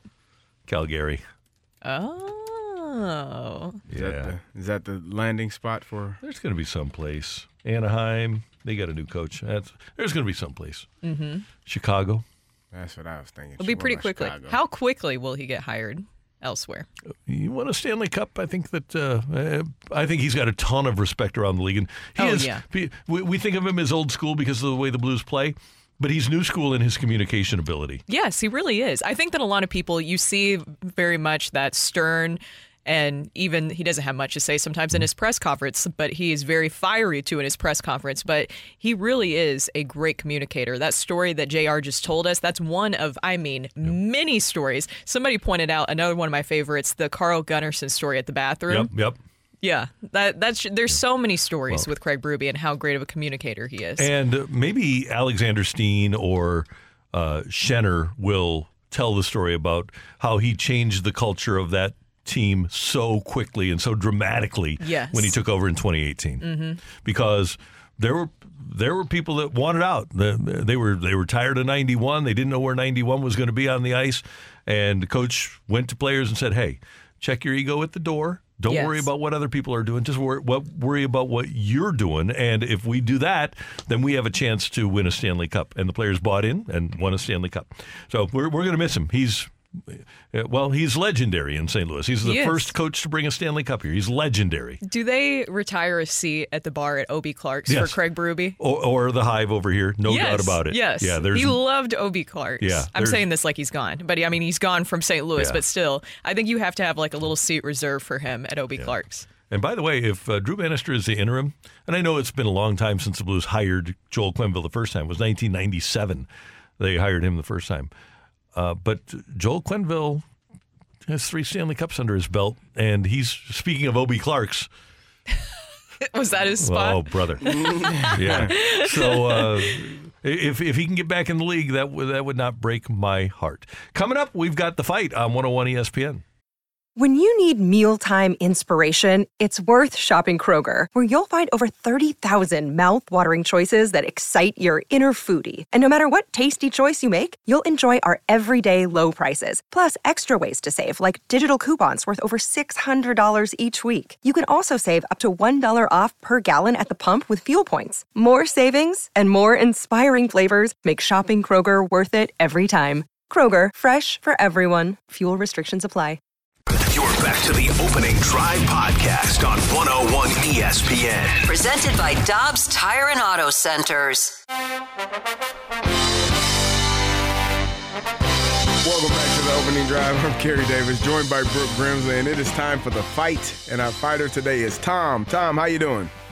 Good, Kerry. How you doing? Doing well. Are you uh, ready to take on Randy Karraker? Well, I made the text. I better be. All right, that valid point, sir. Here we go. With the firing of Craig Berube, the Blues became the third team in the NHL to fire a head coach this season. The Minnesota Wild and which other Western Conference team? Is it the Ducks, the Sharks, or the Oilers? The Oilers. Craig Berube finished his Blues career tied with Joel Quenneville for the second highest points percentage in Blues history at 59%. Which coach has the highest points percentage with 65? Is it Mike Yeo, Ken Hitchcock, or Scotty Bowman? Ken Hitchcock. On this day in 2003, the Cardinals completed the trade that brought Adam Wainwright to St. Louis. The Cardinals sent J.D. Drew and which other player to the Braves in that deal? Was it Kerry Robinson, Tino Martinez, or Eli Marrero? Eli Marrero. Brooke was shaking her hand. No, I was like, what? what No, what? no, no, no. I was I was doing something on my computer. Sorry, it went asleep, and I was just trying to wake it up. what, wasn't telling you no. That, that would be bad. What was the Pittsburgh Steelers' original name at their founding? Was it the Pittsburgh Titans, Pittsburgh Packers, or the Pittsburgh Pir- uh, Pirates? there was too many P's. Pittsburgh Pirates. I'm going to go with the Titans. All right, we will double check our score and we will bring in Randy Karraker. Carey, you going to double check his score with me? Oh yeah, I'm All right, sorry. thanks, I was I was reading the question again. I, am sorry. I was just thinking. You were just thinking, what were you thinking about? Tighten the f up. The message that you sent us. Yeah, over the, tighten the fun up. Tighten the fun up. There you go. You know what's not fun is this right now with Berube. That's the opposite of fun. Tom, are you having fun? Uh, I don't know. I'll tell you in about three minutes when Randy's done answering. That's a great way to uh, decide. I think you should have fun regardless, though. Randy is putting his headphones on. Randy, say hello to Tom. Tom, good morning. How you doing? Good, Randy. How you doing? I'm doing well. Thanks so much for listening. Thanks for playing. We do appreciate it. Thank you. Tom's fun depends on your answer, so we'll see how, how well. His fun depends on my answer. Yeah, I asked him was he having fun. He said he'll know in three minutes after you Oh, answer. th- this is like very Tony La Russa esque then. Tony, how you doing? Ask me 1030. there you go. All right, Randy, here we go. Okay, let's do it. With the firing of Craig Berube, the Blues have become the third team in the NHL to fire a head coach this season. The Minnesota Wild, which and which other Western Conference team? Um, Minnesota Wild. Well, uh, last night the Edmonton Oilers were on TV against the Chicago Blackhawks, and they they fired uh, their head coach earlier, and now they've got on a seven-game winning streak. So I'm going to go with the Edmonton Oilers. Hope for the Blues. Yeah, let's root. Let's let's go Blues. Yeah. That's all it takes is a coaching change. Craig Berube finished his Blues career tied with Joel Quenneville for the second highest points percentage in Blues history at 59%. Which coach has the highest points percentage with 65? I believe that would be the one Ken Hitchcock. I believe I saw that last night. Saw Or- everything or this last morning. On this day in 2003, the Cardinals completed completed the trade that brought Adam Wainwright to St. Louis. The Cardinals sent J.D. Drew and which other player to the Braves in that deal? So Adam Wainwright, Jason Marquis, and Ray Burger King. My God. Don't know if he loved that nickname, but it was appro- gotta love appropriate. it. Carey, Carey knows how it is to have that nickname. Yep, yep. Uh, for J.D. Drew and Eli Marrero, who wound up coming back to the Cardinals. Oh, by the way, uh, I'm going to go with Eli Marrero. Eli. What was the Pittsburgh Steelers' original name at their founding? Hmm. Good question. Okay, so uh, during World War II, uh, there were not enough players to go around in the NFL. So the Pittsburgh Steelers and the Philadelphia Eagles merged for a time to be known as the Pittsburgh Steagles. You guys know that little I bit of trivia? that being said, the city of Pittsburgh was much like the city of St. Louis from 1960 to 1987 in having two teams in baseball and football with the same name, I believe. I believe that the Pittsburgh Steelers' original name, like their baseball brethren down the street, were the Pittsburgh Pirates. I think they had we had the New York Giants and the New York Giants. We had the Pittsburgh Pirates and the Pittsburgh Pirates, and we had the St. Louis Cardinals and the St. Louis Cardinals. Did we have any others? I don't, think we've had any others in the same city. Obviously, you've had Rangers, Rangers in New York and Texas, and uh, Winnipeg Jets and the New York Jets, but I don't think we've had any others in the same city like we had for those three particular Very good question. endeavors. Do Bears and Cubs count? That would've No, not quite. okay. That would be a good trivia question.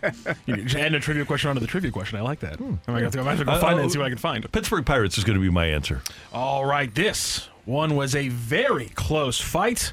No tiebreaker today, but a one question win. Was it Tom coming in on a Wednesday to knock off Megamind?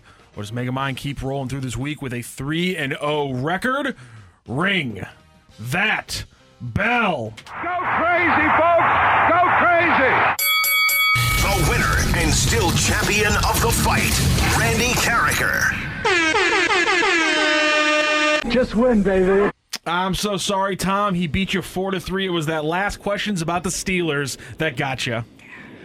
Yeah. All right, it was still fun. Yeah, very Oh, close. good Hey, three questions is pretty tricky. Let's go through those questions and answers. With the firing of Craig Berube, the Blues became the third team in the NHL to fire a head coach this season, following the Wild and the Edmonton Oilers. Uh, Wild also ripping off some wins after their firing of Dean Evason. Uh, Berube finishes Blues career tied with Joel Quenneville with a points percentage of 59%. That's second highest in Blues history. Ken Hitchcock, 65% point percentage total for him. On this day in 2003, the Cardinals completed the trade that brought Wayno to St. Louis. It was, in fact, J.D. Drew and Eli Marrero in that trade. In fact, December 13th, I, I, this is insane. December 13th might be one of the most important pitching, um, one of the most important days in pitching for the Cardinals since the year 2000. In 2002, this is the day they signed Chris Carpenter. In 2003, they got Jason Marquis and Adam Wainwright in a trade. And in 2017, they traded away Zach Gallen and Sandy Alcantara. Wow. All just five huge pitching names all in the same day That's awesome. across 20 years. Pretty insane. And the Pittsburgh Steelers, when they were founded in the 1930s, they did in fact just take that name from their brethren just up the street. They were the Pittsburgh Pirates up until World War II. Did you also know they uh, formed with the uh, Cardinals for a little bit, and they were they were so bad they were called the Carpets. That's pretty good. That's how bad they were. Tom, thank you so much for joining the show and joining the fight today. All right, thanks, guys. Have a good day. Thank you very much. Appreciate it. Coming up on 101 ESPN, we're going to talk about the Blues firing of Craig Berube with our friend Jamie Rivers, the Blues analyst on Bally Sports, and of course, co-host of the Fast Lane here on 101 ESPN. Rivs next on 101 ESPN. Back to the opening drive podcast on 101 ESPN. Presented by Dobbs Tire and Auto Centers. We're talking everything St. Louis Blues as we head into the Blues booth. Presented by Boardwalk Hardwood Floors, a proud partner of your St. Louis Blues. Find your perfect new floor at our four convenient locations and online at boardwalkhardwood.com.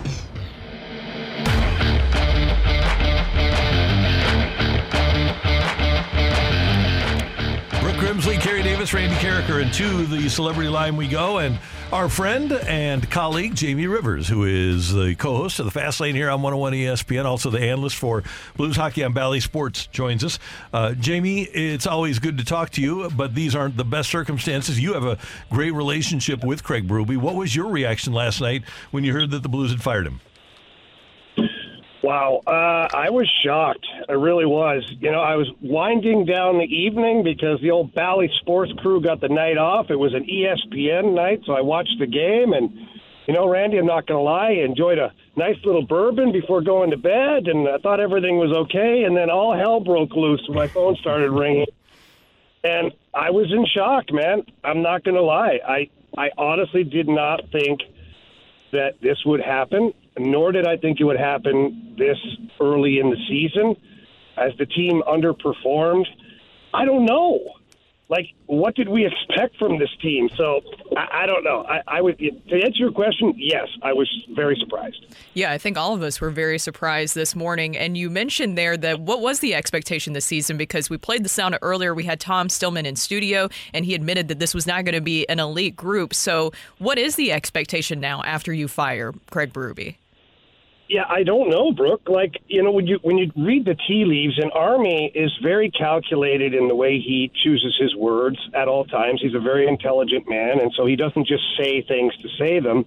And when he had brought up, you know, being a third place team, or if nothing else, at least being in the middle third of the teams in the NHL, you thought, okay, well, this is what his expectations are. Well, guess what? The Blues are in the middle third of the NHL right now, and their coach just got fired. So I, I don't know what the expectations were. Uh, I've been around the team for the last well month, really, on the road, and you know I'm not inside the locker room by any means. I'm not a part of the, the inner workings or the team meetings, but the the general overall vibe of the group has been frustrated when they lose, but it's not a frustration where you look at it and go, man, this team's about to implode. They need leadership really bad right now. So it's not like the writing was on the wall. Jamie, we had the uh, audio from Braden Schenn over the weekend where he was just saying it's not easy to get guys to drag them into the fight. They have to be willing and, and want to actually play and play hard every single night. What were your thoughts about that comment? I applauded it, quite honestly. Like, how frustrated do you think Braden Schenn has to be to be the only guy or one of the only guys on a nightly basis that is out there bashing into people? He's the one that's dropping the mitts, trying to get the guys going. And, like, yeah, the frustration is real. Carey, quite honestly, you know this too. Like, for me, that would have been addressed in the locker room away from the media. No Somebody question. would have been grabbed by the collar and had a little talking to because, like, you just can't have a group of players that are satisfied with mediocrity. Like, even if you're a mediocre team, like, I played on some bad teams, don't get me wrong. But as crazy as it sounds, like, we never believed we were bad. Like, we thought, okay, we're going to be okay. Like, at Christmas time, I remember be playing for the Islanders. At Christmas time, we're almost mathematically eliminated from the playoffs. Yet we went on like a two or three game here before the break, and we're like, "Hey, there's a freaking chance, man! like, we might get in." Always got a chance. Yeah. Jamie, I, w- I was telling these guys uh, as a player, you watch film of yourself, and there's a moment when you know you messed up on a play, and that play is coming up on film, and there's a feeling in your stomach, oh, we got to watch this, and everyone's going to see it. It's embarrassing. Uh, You have Braden Schenn calling out your your your teammates. That's embarrassing. At what point does this team say, okay, enough is enough? Like you're talking about having that confidence and believing in yourself. What point do they say, enough is enough? We got a coach fired. We're watching the film of ourselves. Our captain has called us out. When is enough enough for these guys to say, okay, we have to play and perform at the level that is expected of us as professional athletes?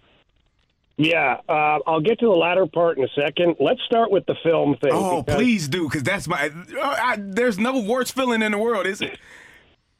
So here's what I'm going to say about film because when I came into the NHL, like it was barely there. Once every blue moon, you'd have somebody who actually recorded the game, and it was a great thing because you could always say, you know, say, no, man, I had my guy." Nobody remembers, right? And Right. then all of a sudden, they come in with this this VHS thing, is what they called it, and. uh all of a sudden it was the coach's best friend and the player's worst enemy oh, because the moment you said I had my guy, he was standing all by himself for five seconds alone, and you're like, oh god, embarrassing. so I know that feeling well, especially when you see the play developing, and then you're playing, you're sitting there going. You're like, I know what's coming. I know what's coming. You just sink down coach. in your seat. Yeah. Yeah, yeah. So that that feeling is real. Now to the second part of your question, you know, when is enough enough? You'd think it would have been there by now. Yeah. You think it would have been missing the playoffs. You think it would have been losing to the San Jose Sharks, losing to Columbus, losing to Chicago. Like I, I, at some point, the younger guys or or some of the supporting cast, we'll call it, has to step up because I th- I believe in Braden Schenn. I, I do. I believe in Justin Faulk. I believe in Colton Parayko. Like there's some guys at the top of the food chain that I truly believe in. Jordan Binnington. I'm going to put him there as well. I believe in Robert Thomas. I do. I think that Robert Thomas is playing a very well-rounded game right now. Could the power play use a boost? Absolutely. But if you look at his overall game, I would say I'm happy paying him $8 million right now because I believe I'm getting pretty close to the best out of him. Now, when you work your way down the food chain from there, are there guys that are meeting expectations? No. There's a lot of guys who are not meeting expectations from a you know uh, an output offensively. to an effort. And it's just, I don't understand it. You've had calling outs, you've had roster changes. Now you have arguably uh, tied for first in popularity for Blues head coach in history, and that would be Joel Quenneville and Craig Berube. I don't remember Scotty Bowman. You know, that's way before my time. But Scotty, I know Scotty. He's not that popular of a guy. Okay, like he's a great coach, but he's not all that popular of a guy. So now you've you've fired one of the best coaches and certainly the most successful, not record wise, but he won a damn cup. Nobody else won a cup. Jamie, uh, to your point, we have a Twitter poll up, 1,800 votes. Uh, what do you think of the Blues firing of Craig Berube? Good move, 8.6%. Bad move, 91.4%. That's a pretty representative uh, group of people, 1,800 to uh, define what you just said, that it, Berube is very popular. Remember on opening night, who got, of all the people with the Blues, who got the biggest ovation? It was Craig Berube. He got a, a louder ovation than any player on that team. He was great with you guys in the fast lane uh, every week and honest and a great communicator with the players. And I, I'm with you. I, I look at a, a team where the POHO, the president of hockey operations, said I'd be happy in that middle tier. I look at the the chairman coming on this show and saying we aren't going to be elite. We're, we we probably aren't going to be among the best teams. So, what was their expectation? And we'll find out at the press conference. What was their real expectation? Because they are where they said they planned to be. Yeah, I agree. And I saw your poll, Randy, on Twitter. I voted. I'm not going to tell you which way. I think you can figure it out. I think we can. Um, yeah, and uh, I just look at it as a couple of ways. One, you know, who better than someone like Craig Berube to be a part of the turnaround here? That's that's just the way I look at it. Um, you know, and, and the second part of it for me on a personal level is I played against Chief a lot as a hockey player, and I respected the crap out of him for so many reasons.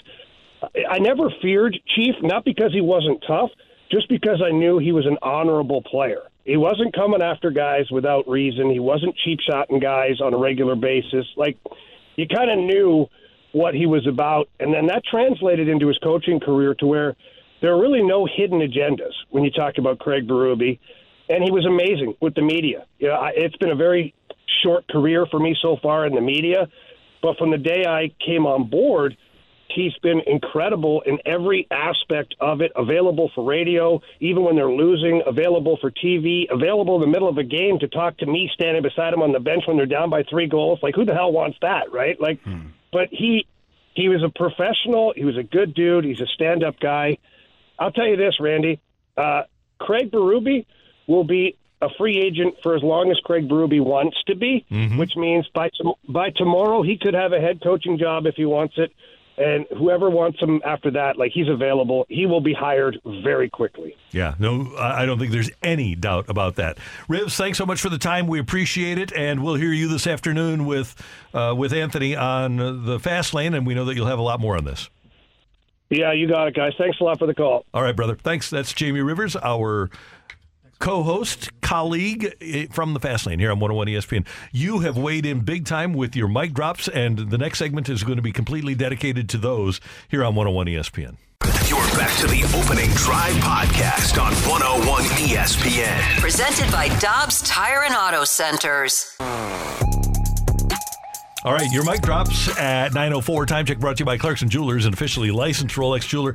Let's start with Dev here on 101 ESPN. I really thought the Cardinals and Blues front offices were different, but after, especially after not re-signing Pietrangelo and now the firing of Berube, the Cardinals and Blues front offices are exactly the same, completely mismanaging the team and taking any sort of talent and ability that we had to make the playoffs and just completely ruining it. Interesting take. Uh, I mean, that, first, it's hard to. It is hard to win a championship. Let's start there. Like putting together the pieces of the puzzle, everyone gelling and meshing and doing their job effectively and at a high level every single night. That's a tough task, but it is your job. And your job is to find players, sign players, uh, draft players that can come in and and put it all together. And unfortunately, you know, this roster and and now the the head coach is being fired. It it, it has not gelled well these last these last few years of Blues hockey. Last season and this season have not been great. With all of the the trade speculation up until the trade deadline, and then that happened, it's, it's been tough. Yeah, I, I think that also a big difference is going to be the cap, right? Because the NHL literally kind of holds you back in that regard. I didn't like a lot of the moves. I still do believe this all goes back to Alex Pietrangelo and finding a way to keep him here because of all the other corresponding moves that have not worked out since then. Right. And Dev, if uh, Doug Armstrong walks to the podium at 10:30 and says, "I had philosophical differences with Craig Ruby," then we can buy in. Oh, God, Uh, Joey yeah. is next. I think the Blues just made the biggest mistake they possibly could have. I mean, go back a couple years ago, they were a goalie injury away from winning their second Stanley Cup, and that's the coach taking the team that far. That's not the GM that didn't really put much of that team together. I, I mean, Berube's not the one that left uh, Pietrangelo to walk or traded away Barbashev. It's, I, I mean, the cap goes up next year, right? He better find find that fire and feel the pressure and sign some guys and they better go on some sort of run otherwise then i don't see how you keep army past next season either Thank you, Joey. And one other point to be made here: when COVID hit, the Blues had the best record in the West, if not the best record in the league. So that might have been another cup too. Yeah, I my whole thing though is what kind of run are they going to go on? And I know that we just talked about the Wild and the run that they went on after the firing of their coach, but still I don't really know what to really expect from this moving forward because we keep talking about this. If the expectations were already kind of low or better yet, middling going into this season, what does this change? Because they were right there. They were Berube was ex- executing exactly what they had expectation wise for this season.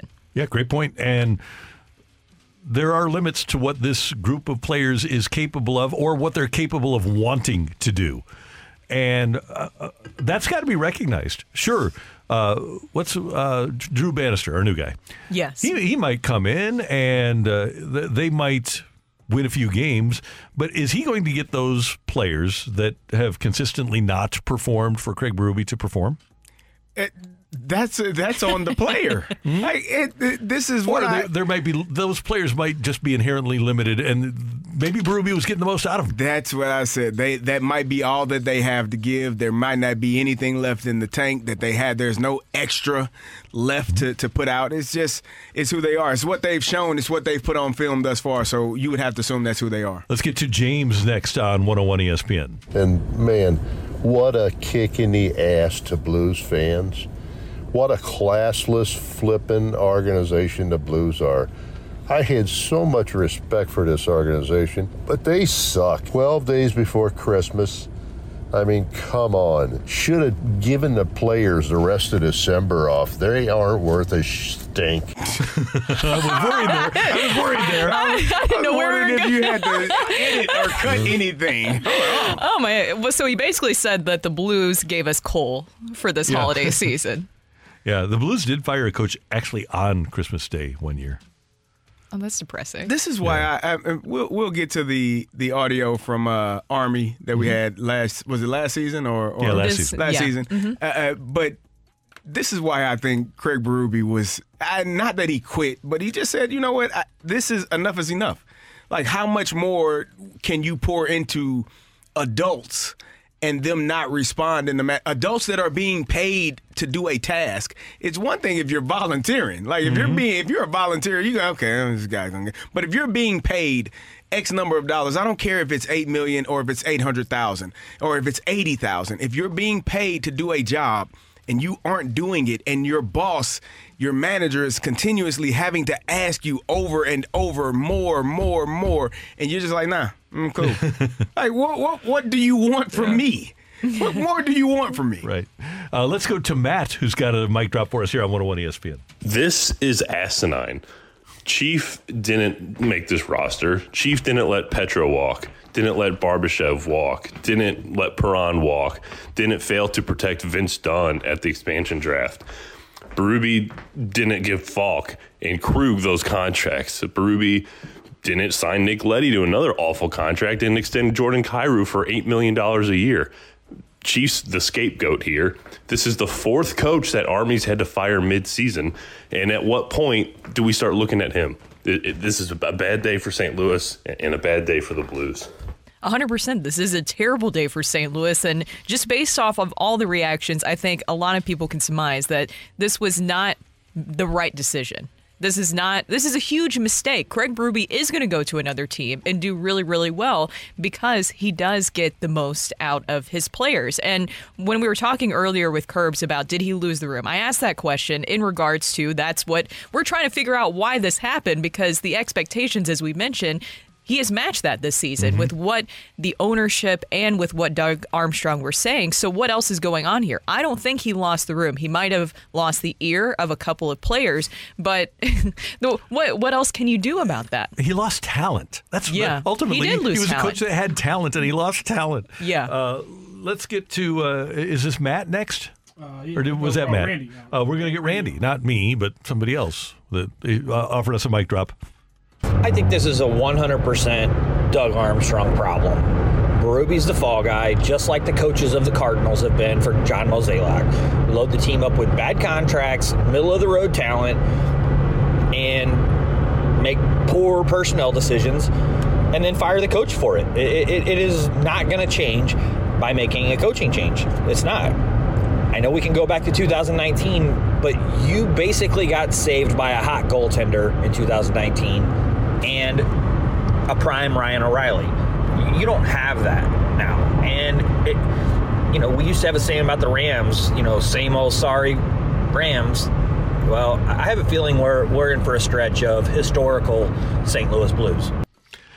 That would be bad, but uh, it also would be fitting because that is the Blues history. By the way, latest on the poll at Randy Karraker on X, formerly Twitter. What do you think of the St. Louis Blues firing of Craig Berube? We have uh, more than 2,000 votes now. Uh, good move, 8.3%. Bad move, 91.7%. And as we know, Twitter is a guide for the way America feels. It's really Exactly. how it's a, this is the answer mhm. to all questions in life. Yeah. If they say it on Twitter, then it's true. Yeah. So don't No question us. it. It's ever. real, right? Yeah. Everything's real on Twitter or Everything. X. Well, I just like to call it Twitter. I want. Does Elon get mad when you call it Twitter? I have no- Probably. yeah, probably. Just- yeah, Elon probably does. Yeah, Twitter. Yeah. They just call it Twitter. Yeah, let's, let's keep calling it Twitter There then. go. That'll be fun. Good. All right. uh, During the, this show, we're going to talk to our friend John Ulett. We don't know if we're going to have you man in the next segment or at 9.30. Uh, he's there, There's a great event that is going to honor John Ulett coming up in February. We're going to talk to him about that. Uh, and he may be in next. If not, some interesting comments from the past from Doug Armstrong here on the opening drive on 101 ESPN. You're back to the opening drive podcast on 101 ESPN. Presented by Dobbs Tire and Auto Centers. Brooke, Carey, and Randy, the Blues have fired head coach Craig Berube, and Drew Bannister will take over as the Blues interim head coach tomorrow night when the Blues host the Senators. It's a 6 o'clock pregame and a 7 o'clock faceoff here on 101 ESPN. Really interesting, and obviously things change over the course of a year. This was last November. Doug Armstrong meeting with the media after a Blues slow start and an inability to, it would appear, get players motivated to give their best on a regular basis. And as Army met with the media, this is November of 2022. This is what he said about the situation. I don't want to overreact, but we certainly can't underreact too. And one of the things I told the players that if this continues, you know, in my 30 years of watching the NHL, it's going to be okay. Well, then what happens? The coach. Well, I told the players the coach is not going anywhere uh, because the coach came from the American Hockey League where he coached young players and made them better, and he coached veteran players and, and made them win here. So he's he can do both. So. Uh, so he's going to be here. I, I believe in the coach. I believe in the system, and it's this isn't a system issue; it's a competitive issue, and we have to we have to rectify that. And I do say, I do believe in the group. Uh, that's a very self-serving thing to say because I put the group together, uh, and ultimately it's my responsibility to to judge what they do. So, what has changed in a year plus? Young players, Craig Berube coached in the American Hockey League and made young players better. Coached in the NHL and made veteran players winners. I believe in the coach. I believe in the system. This that's just a year ago. I I have trouble believing that Craig Ruby as a coach regressed that much? What was the date on November 2nd of 2022. 12 months, 13 months ago. Yeah. The the interesting he, he said it's not a system issue, it's a competitive issue. That could have been December 12th, 2023. Like you could mm-hmm. have used that for any point up until now in this season. It's a competitive issue. If you got guys and how much has really changed from last season to this season. You lost a few players and, and you sent a few older guys away. You kept some of the younger guys, but the, the, the main core is still here, right? The issue is a competitive issue. That's problematic. That's those are the guys on the ice. I shouldn't have to beg you to compete hard every single night. I shouldn't have to beg you to do your job at a high level. That should be something that is internal and you wake up in the morning and say I'm going to compete my ass off for my guys that are next to me. And if you're if not, you're not going to win many games. Exactly. I mean, you can change the defensive structure. We were talking about uh, that earlier. You can change the defensive structure, which is something they did, but you can't force the fight and the want to and the will in the guys there. I mean, if you think, even look at last night, Torey Krug in those situations, he was right there and he didn't even tie up. I think it was either Jake Walman or Robby Fabbri. He was right there. He was in the right position, but didn't execute properly. And that's something not just Torey Krug, but we've seen that several times this season from multiple players where the effort is not consistent. And that's exactly what Braden Schenn, your captain, said this past weekend. And he probably didn't know. I doesn't nobody knew that this was coming. But the fact that Braden Schenn said that this past weekend where he made those comments, I think it's very telling that he wanted to make sure that people knew that there was something going on specifically in this room where the intensity level is not consistent from players. As a player, you know. You know that you're not performing well enough and somebody's going to lose their job because of it. Yeah. It's no there this is professional. This is what you do for a living. Is no confusion. There is no misunderstanding. I've had coaches literally tell me, I tolerate you all until I can replace you. Our job is to find someone to replace you every day. Your job is to not allow that to happen. As a coach, your job is to make sure guys are doing their job. And if they aren't, it's not always your fault, but eventually someone has to get fired because of it, and that's just sports. And here's the thing Craig Berube can say that to uh, Jordan Kyrou, and Jordan Kyrou can say, fine, try to replace me. I'm making $8 million a year for the next seven years. And Torey Krug can say, you know what, fine, try to replace me. I'm making $6.5 million for the next four years. It's different when the guy has an absolutely guaranteed contract and isn't beholden to go anywhere. Coaches can say anything they want, but ultimately, in the sports with guaranteed contracts, if the players want the coach out, they can get the coach out. Well, your best players have to be in the same mindset. You look at Tim Duncan and the and the San Antonio Spurs. Mm-hmm. He's the best player. He's the hardest working player. Gregg Popovich can get on him, and if I can get on Tim Duncan, guess what?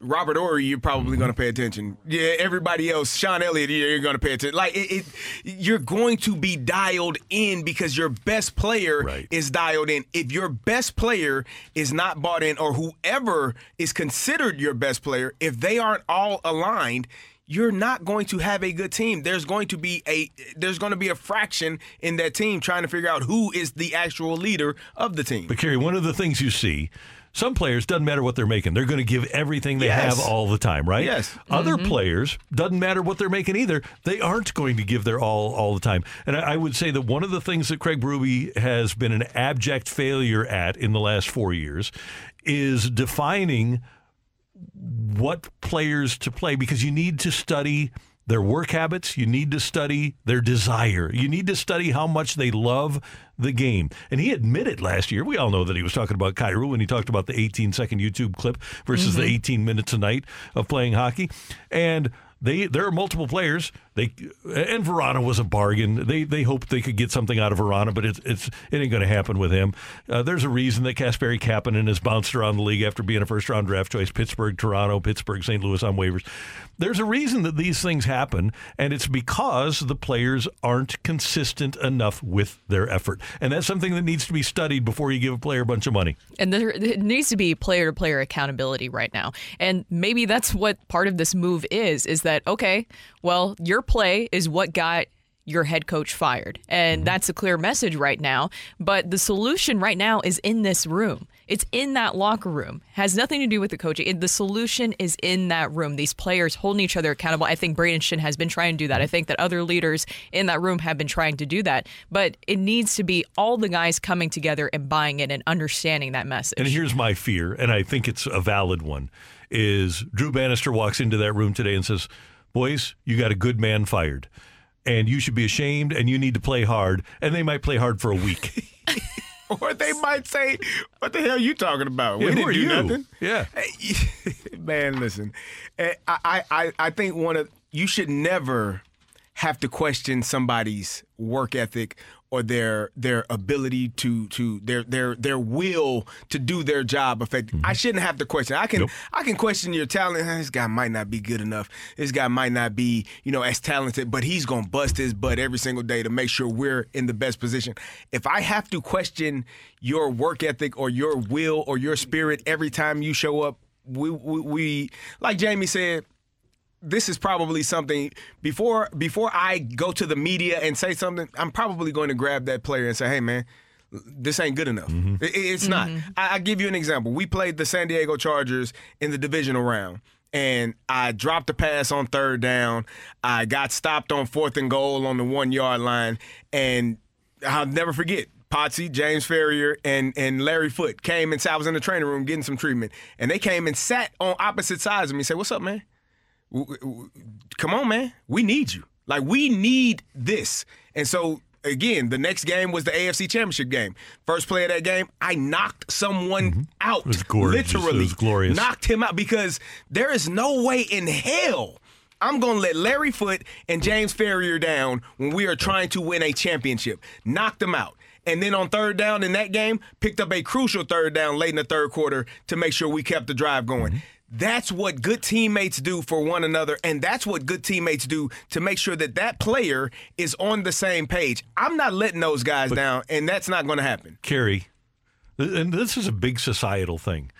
You were exhibiting personal accountability. Yes. And it's a Yeah. societal problem now. Personal accountability is a huge societal problem, oh even in the sports realm. In, in every part of life. Yep.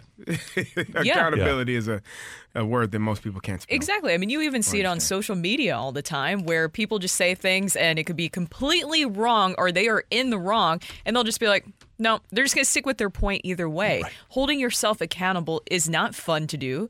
It's very hard to do, but it's the right thing to do. Yep.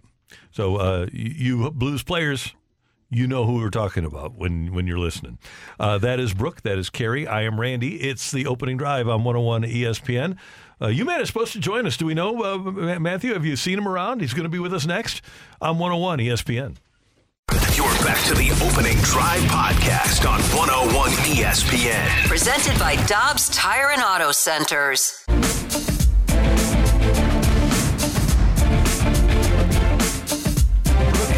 And Randy, one of the things that I, I've said ever since uh, our company, Hubbard Radio, bought a couple of Emma stations several years ago, that one of the great honors of my career has been to work in a studio right next door to John Ulett, who has done such magnificent work at KSHE for years. And uh, U-Man joins us in studio now, along with Ron Stevens, who hired John Ulett in 1976 at KSHE. Uh, and lived to tell about it. yeah, and lived to tell about it. Yeah, uh, you man, thanks for stopping by, Ron. Great to have you with us. How you guys doing? Good, good. Uh, thanks for having us today. Uh, uh, Ron Ron uh, got me involved in a little project here that I, I didn't think that I ever would be involved in. I didn't think you'd say yes. Yeah, That's what yeah. amazes me. And so, I mean, first of all, I don't see myself as that interesting of a person. So, so you know, to to have a stage show that uh, kind of centers around my career and my life is something I'm getting used to. It's amazing. It's called Love, Death, and Other Scary Things. It's Actually, gonna be life, life, death, yeah. you know. Okay, I've got Life I- is- life is a little Oh, scarier typo. than That, that was my Yeah. typo. I'm okay, sorry. good.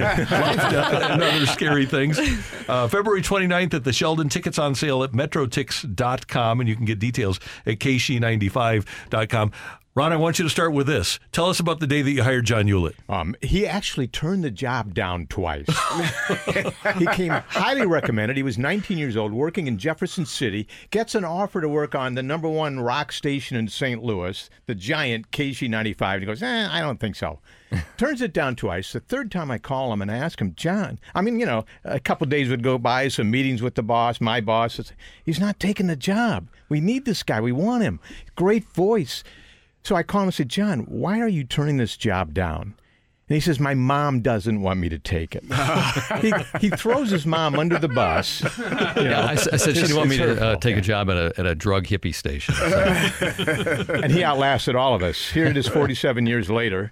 Yeah. He's still there. Well, I was supposed to report on May 24th, but I was playing softball with my buddies in Forest Park and I broke my leg. So I couldn't even show up the first day that I was supposed to be there. Wow. And I think Shelley Grafman, who ran the station at the time, said to you, Well, if you can't show up for the first day of work, get somebody Yeah, else. he did. And- yeah. Yeah, And, and yeah. Ron got me over that hump, too. So you still owe me, pal. So is this kind of like a little bit of a preview of what we can expect from the show, or what is a little hint of what we could expect? Well, because it's about life, death, and other scary things. We John's re- supposedly retiring. He still shows up here. I, mean, I Yeah, don't I know. it. I see him all the time. Yeah, I don't know how this works, but uh, you know, he's at that stage in his life where he's starting to think about uh, th- things are changing in his life. What am I going to do now?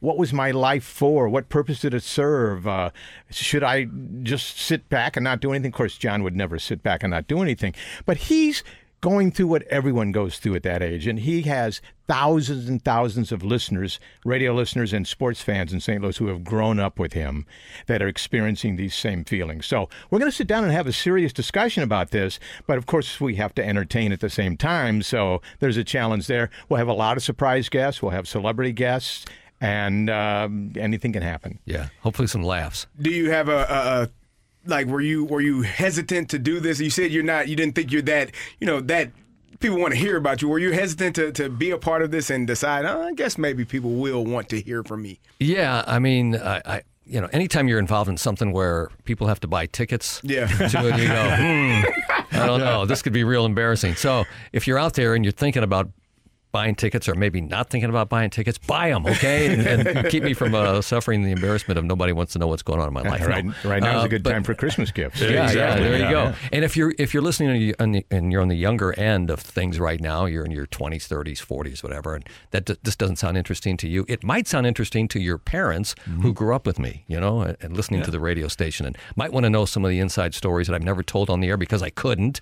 You know, Good. Uh, so, you man, I've never asked you this, and it might be a tough question, but uh, in all these years, rock and roll, I'm going to let you have one album. All the other albums have to go away. Yeah. John Ulett's favorite all time album. Yes, close to the edge. It is. Wow. Yeah, that's always been my favorite. I'm Yeah. going to ask him. I'm going, the night of the show when I bring him on. Mm-hmm. I'm going to play his walk-on song. Nobody knows what John Ulett's walk-on song is, and he's played every Cardinals walk-on song. It's what in the last how Mm-hmm. lot many of years? them. Yeah, well, years? no, I haven't played them in the last 15 years, but I did for a long time. When we Yeah. first started doing recorded music for for walk up songs, I was the person involved in that. Yeah. And this is a great thing that people might not be aware of. I think the best walk up song was Welcome to the Jungle for Big Mac, and yeah. he didn't pick it, right? No, he didn't pick it. It was uh, Tony Simokaitis, who's still m- my boss down there. He and I were just talking, and we said, "What about this one?" And I said, "Okay, let's just try it." And we started doing it, and he didn't care. I think I think Tony uh, went to him later on and said, "What do you think of the walk-up song we got for you?" And I don't think he even knew what it was. You know, he was not even involved. You know. Hey John, did you ever tell the story Yeah. about the time you uh, got everybody's like three names in a row wrong because you were distracted? Well, yeah, yeah, that, that was embarrassing. Yeah, that was my first year. I was one batter off for like five batters in a row, and and and the umpires and the batters were stepping out of the box and looking up and raising their hands, and I didn't even know what that meant because I was I was new. I don't know, you know. So, uh, that, that is excusable on Jackie Robinson Day. Well, yeah, thank you. Yes, yes, numbers, yeah. yes. Love Jackie. Robinson. Love Jay. Rob- Very important, of course, to the history of Major League Baseball. But on that day, if you're the PA announcer and you're trying to identify players on the other team, Oh, forget man. it. It ain't gonna happen. Uh, we, we can do the Cardinal players because you kind of know their body, way they, way Yeah, they walk. right. You know who, you know how they kind of look. But uh, the opposed, they should just put the real number like on the pant, on the front of the pant or something. That's a good idea. Or, or on the sleeve, you know, where Yeah. you could at least you know no- identify the player. But Yeah. So I, I'm assuming, Ron, that you'll have a, a framework here. Is this going to be scripted, or are you just Oh, no, not how's it definitely work? not scripted, but Okay. yes, a framework. There's, for example, there's a, a category called uh, Face the DJ because he has worked with so many ho- high-profile radio personalities through the years here in St. Louis. Mm-hmm. I've invited many of them to come. And say something to him that they've always wanted to say, but never really had the guts to. Oh, in other be- words, just an excuse to roast the guy. You know, Uh, Yeah. he's going to get five minutes on stage. There'll be some surprises there. Yeah. And you and I have talked about this before. You, you think about a career, and uh, you may have had the longest DJ career in America, right? Uh, from Yes. from the start of your career until you're, you're still working. Right. Yeah, I'm still actually full time. Yeah. Uh, you know, working part time. was, was- was there one guy that was close, like in Cleveland or something, Chicago? So- Uh, uh, I want to say like Philadelphia. Okay, maybe. but you had the you, Yeah. from with one station from start Yeah. to finish. You, Yes. you Yeah. have the longest tenure. That's amazing. Good Yeah. for you. Oh, thank you. Yeah. I think Mark Klose is right behind you. No, Mark. Oh, I know. He's changed He- he stations. Yeah, he's Changed changed Yeah, station yeah. a bunch of times. Oh, yeah, yeah. But Yeah, as far as true. being still on the air and stuff, yeah, Yeah, yeah, yeah. But not at the same station. But yeah, I mean, you know, and, and you stop and you think, I, I stop and think about the different eras. The, there was the 70s, there was the 80s when J- Corcoran came in, and, and, and that was exciting. And then there was the 90s. It wasn't exciting over at KMOX, by the way. No, no, that was yeah. yeah. Well, that's something we'll talk about on the show on the stage. The, the hardships that came out of that uh, that that time period with. Uh, People that I really respected in the business at that time, who were working at KMOX. Yeah, yeah we'll tell that like, story. Like you say, move on to the '90s. There are really Yeah. distinct eras of KSHE '95. That's right. Yes, and then and in the 2000s, uh, you know, we, we had a syndicated morning show for a long time, Bob and Tom, and I, I worked the local angles in that, and that wasn't really fun. But uh, but but uh, uh, then they went away, and then I, I did the morning show with Lern for eight years, and, and that was that was the longest local running morning show in the history of the radio station. That eight year period with Lern. And that was just downright kinky. yeah, yeah, it was a Come young girl and an older man. The old and, uh, man, yeah, really. That was weird. It was weird. It was no doubt. But, but we embraced that weirdness, you know. We made it fun and funny and had a great time Yeah. doing it, you know. So it, it, it worked. Well, Yeah. it's, it's going to be awesome to see you up on stage again at the Sheldon on February 29th. Life, Death, and Other Scary Things. Tickets available at metrotix.com. And Ron, like you said, a great Christmas present. Great stocking stuffer.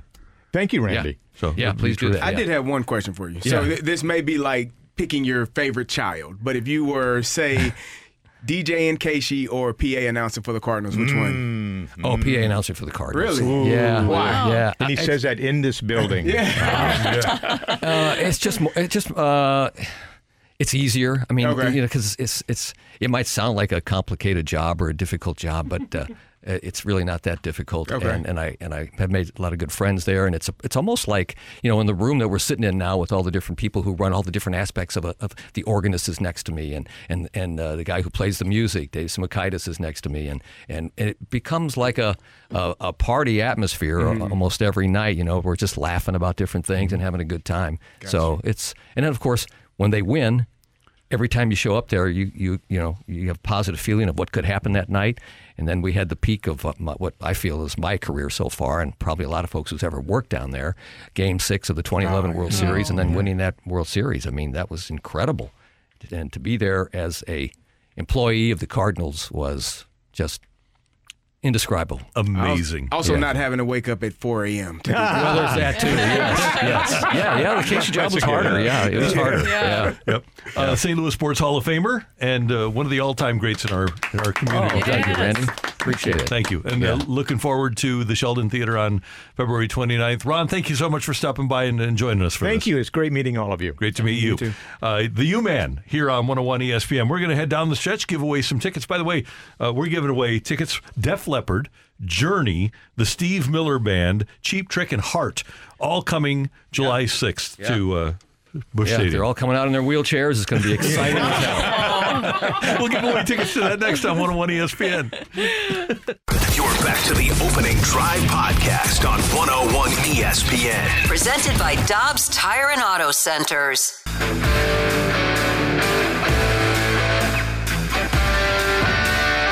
Let's rock. Let's rock today. Uh, 3,000 votes on our Twitter poll at Randy Karraker. What do you think of the St. Louis Blues firing of Craig Berube? At this point, 91.6% of respondents are saying that it's a bad move. 8.4% are saying that it's a good move. Very simple question. What do you think of the Blues firing of Craig Berube? Just log on to X or Twitter, whatever you want to call it, and you can still get your vote in. But it looks like bad move is going to win. It's uh, not a great move. I mean, but uh, but maybe a a necessary move. Maybe that's the the thing, the catalyst that'll get this team playing better, playing harder, playing with more energy and effort. And if not, then you know who who to look at, look And, to. and Brooke, we're going to mm-hmm. air the press conference live at 10:30. Yes, we are. So it'll be very interesting to see what is said because I think all of us are searching for answers. Every guest that we've had on today cannot point to a clear thing as to why it got to this point. Because to me, and if you look at what Schenn said this past weekend, because that's what we have to work off of, right? Is that the solution is in that room and in the regards to holding players accountable. It's up to these mm-hmm. players, and maybe the solution does need to be outside of the room too, of getting different players' talent level coming in. But as of right now, this is on the players as to why this firing happened. I'm not going to be able to make it over. I hope that somebody who's driving over to Centene, that is in the media and is going to be at the press conference and is listening mm-hmm. now, will ask this question How are the Blues better now than they were 24 hours ago? Yes. How does this move make them better than they were 24 hours ago? Because that's your job as a POHO, right? As a mm-hmm. general manager, to, with every move you make, make the team better. And I think also we, we, we touched on it. I hope somebody also asks him, you know, 13 months ago, it, what you were not mm-hmm. going to fire the coach because the players weren't committing.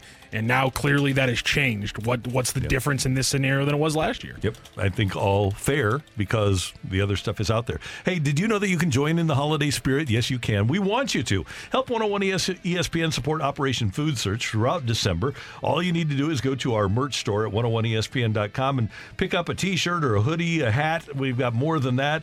We've got Dunk Dunctionary t shirts. We've got Be Patient shirts, Jamie Rivers and Brad Thompson jerseys. And order any of that swag during the month of December. And proceeds from all sales are going to go to uh, support Operation Food Search. Visit 101 ESPN online merch store at 101ESPN.com. That's powered by McBride Homes. And we're giving away tickets to Def Leppard and Journey, Steve Miller, Cheap Trick, and Heart. All of them. And as you man said, Hmm. Come out in their wheelchairs. Oh man, Somebody- That's not true. Wheelchair and walkers. Yeah, somebody said the wheelchair and walkers tour. And that's so bad. Well, we have your chance to score score a pair of free tickets to this concert on July 6th at Busch Stadium. Tickets for the concert, Journey, Cheap Trick, Def Leppard, Heart, and the Steve Miller Band go on sale Friday. But you can text in now to 314 399 9646, 314 399 YO if you would like to get free tickets. And all you need to do is answer a trivia question that one Matthew Rocchio has concocted. Texter number 13 on this answer. Kurt Warner. Um, earlier, Randy P. correctly stated that this is the fourth time that Doug Armstrong has fired a coach mid-season. Who was the first coach I that know. Doug Armstrong fired mid-season? Texter number 13 on that one, which is also how many games that coach got fired into the season. Ooh, I know this answer. And you can also find a bonus chance to register to win tickets to Def Leppard and Journey at 101ESPN.com or on the 101 ESPN mobile app. Kerbs doing chicken and pickle in St. Charles on Sunday from 11 to 1. So here's what you want to do. It's the first pickleball tournament ever at the new Chicken and Pickle location. It's an ugly sweater tournament, and more is happening at the new facility that includes 11 pickleball courts, a game yard, a rooftop bar, and much more. Check it all out Sunday with Kerbs, who'll be at Chicken and Pickle from 11 to 1 in St. Charles. More info at 101ESPN.com. Well, uh, at the end of the day, guys, we have to thank Craig Berube for delivering the first Stanley Cup to Yes. St. Louis, right? He was what we needed at the time, and it's something that I certainly will never forget because I was absolutely convinced that the franchise was cursed, and Chief was the guy who reversed the curse. And one thing I know about Craig Berube and they obviously don't think so right now over at the Blues offices, uh, the front, some people, one person. I know Craig Berube is capable of winning a Stanley Cup. I don't know that about Drew Bannister. I don't know that about a lot of coaches, but I do know that Craig Berube is capable of winning a Stanley Cup. And like Riv said, uh, by the end of tomorrow, if Craig Berube wants to coach in the NHL, he'll be able to. Because we're a good hockey team, and we're going to come home with a cup here tonight. Unforgettable. Let's f***ing go. Sonny, Bo, Perry, Benner. Let's go. I will never forget that. And it was just such a special time to see what Craig Berube was able to do with that Stanley Cup championship team and the way he was able to turn things around so quickly in there. Yes, the talent level, you can't compare that roster and this roster. Mm-hmm. 100%. You can't do that. The talent level, though, sometimes that doesn't guarantee you wins. We've seen that in so many different sports. And he was the voice that was needed because Mike Yeo wasn't able to get that group to come together. Craig Berube came in there, and you heard that speech. He gave many speeches like that during the course of the season, and that's who he is. He's a great communicator with his players. He brings out the best in his players, and that's what he was able to accomplish. And so we'll always be grateful for what Craig Berube. And he also had did a lot in the community. I don't know if you guys knew, uh, like knew this or not, but in his spare time, he would actually go walk dogs at Stray Rescue. Wow. Yeah, yeah. So great person, Great, great guy. He so much for Um, the Ascension Charity Classic. Yes. Mm-hmm. Great. Hey, CD, as a, as a player who's a leader who does try hard, are you mad at the guys who don't try hard that got this guy Oh, fired? Listen, Randy, we we we got to get some straightening going on. We got some conversations that should have been taking place all season long, but Mm-hmm. yes, because it, it it you you you cost good people jobs and, and opportunities and money and opportunities to win championships And when comfort. You he- Yes. Right? Braden Schenn has a comfort level with Craig Berube. There is a. It's unfortunate, but we understand as pros. This is what happens in sports. People get fired when you don't do your job, but it, it does. It does lead you to be a little bit frustrated, and, and I'm sure there have been some conversations. Man, I don't know if there have been fights or near fights, but strong, stern conversations about what needs to be done uh, to make this team better. Yeah, I, I- I had heard that Robert Bortuzzo wanted to move so that he could get more ice time. Maybe they moved Robert Bortuzzo so that he wouldn't punch somebody out because they knew they were going to get rid of the co- coach. He's done it before. He has done it before. So, our thanks to Jeremy Rutherford for getting up early, Chris Kerber for getting up early, and joining us here on the opening drive. Thanks to you for tuning in. A busy day, and we'll have a busy day throughout. We're going to have the press conference live at the bottom of the hour. Tim McKernan with you next with a balloon party, and then BK and Ferrario from 11 to 2, and then from 2 to 6, the Fast Lane, and Jamie Rivers will have tons of reaction to the firing of Craig Berube. We thank you for tuning in, texting. Well, you know what? I need to say thanks to our producer and uh, uh, engineer, and uh, He's done a good job He, today. he did a lot today. Uh, great job today by Matthew Rocchio. Thank you, sir. Pleasure. You guys killed it today. Oh, thank you. Uh, well, you we- killed it. Yeah, I didn't. I didn't kill it. You rock. I, didn't, I didn't kill it. No, Uh, no, Brooke. Even though if somebody got fired, was it fun? Yeah, I'm just sad. Me too. I'm sad about it. How about that? How about that? Uh, Big CD? mistake. Show us your face. We want to see your face. Who said that? You want to see my face? Big mistake. Huge, mistake. Michelle Smallman gave us that one Yes. on Twitter also. Uh, and we do thank you for tuning in, texting in, and being a part of the show. Tomorrow we'll do Ask Uncle Randy because we couldn't do it today. We've got a another big shoe coming up for you tomorrow. For all of us until tomorrow morning at 7. Have a great hump day, St. Louis. And now for something completely different. You've been listening to the Opening Drive podcast on 101 ESPN and ESPN.com. Presented by Dobbs Tire and Auto Centers.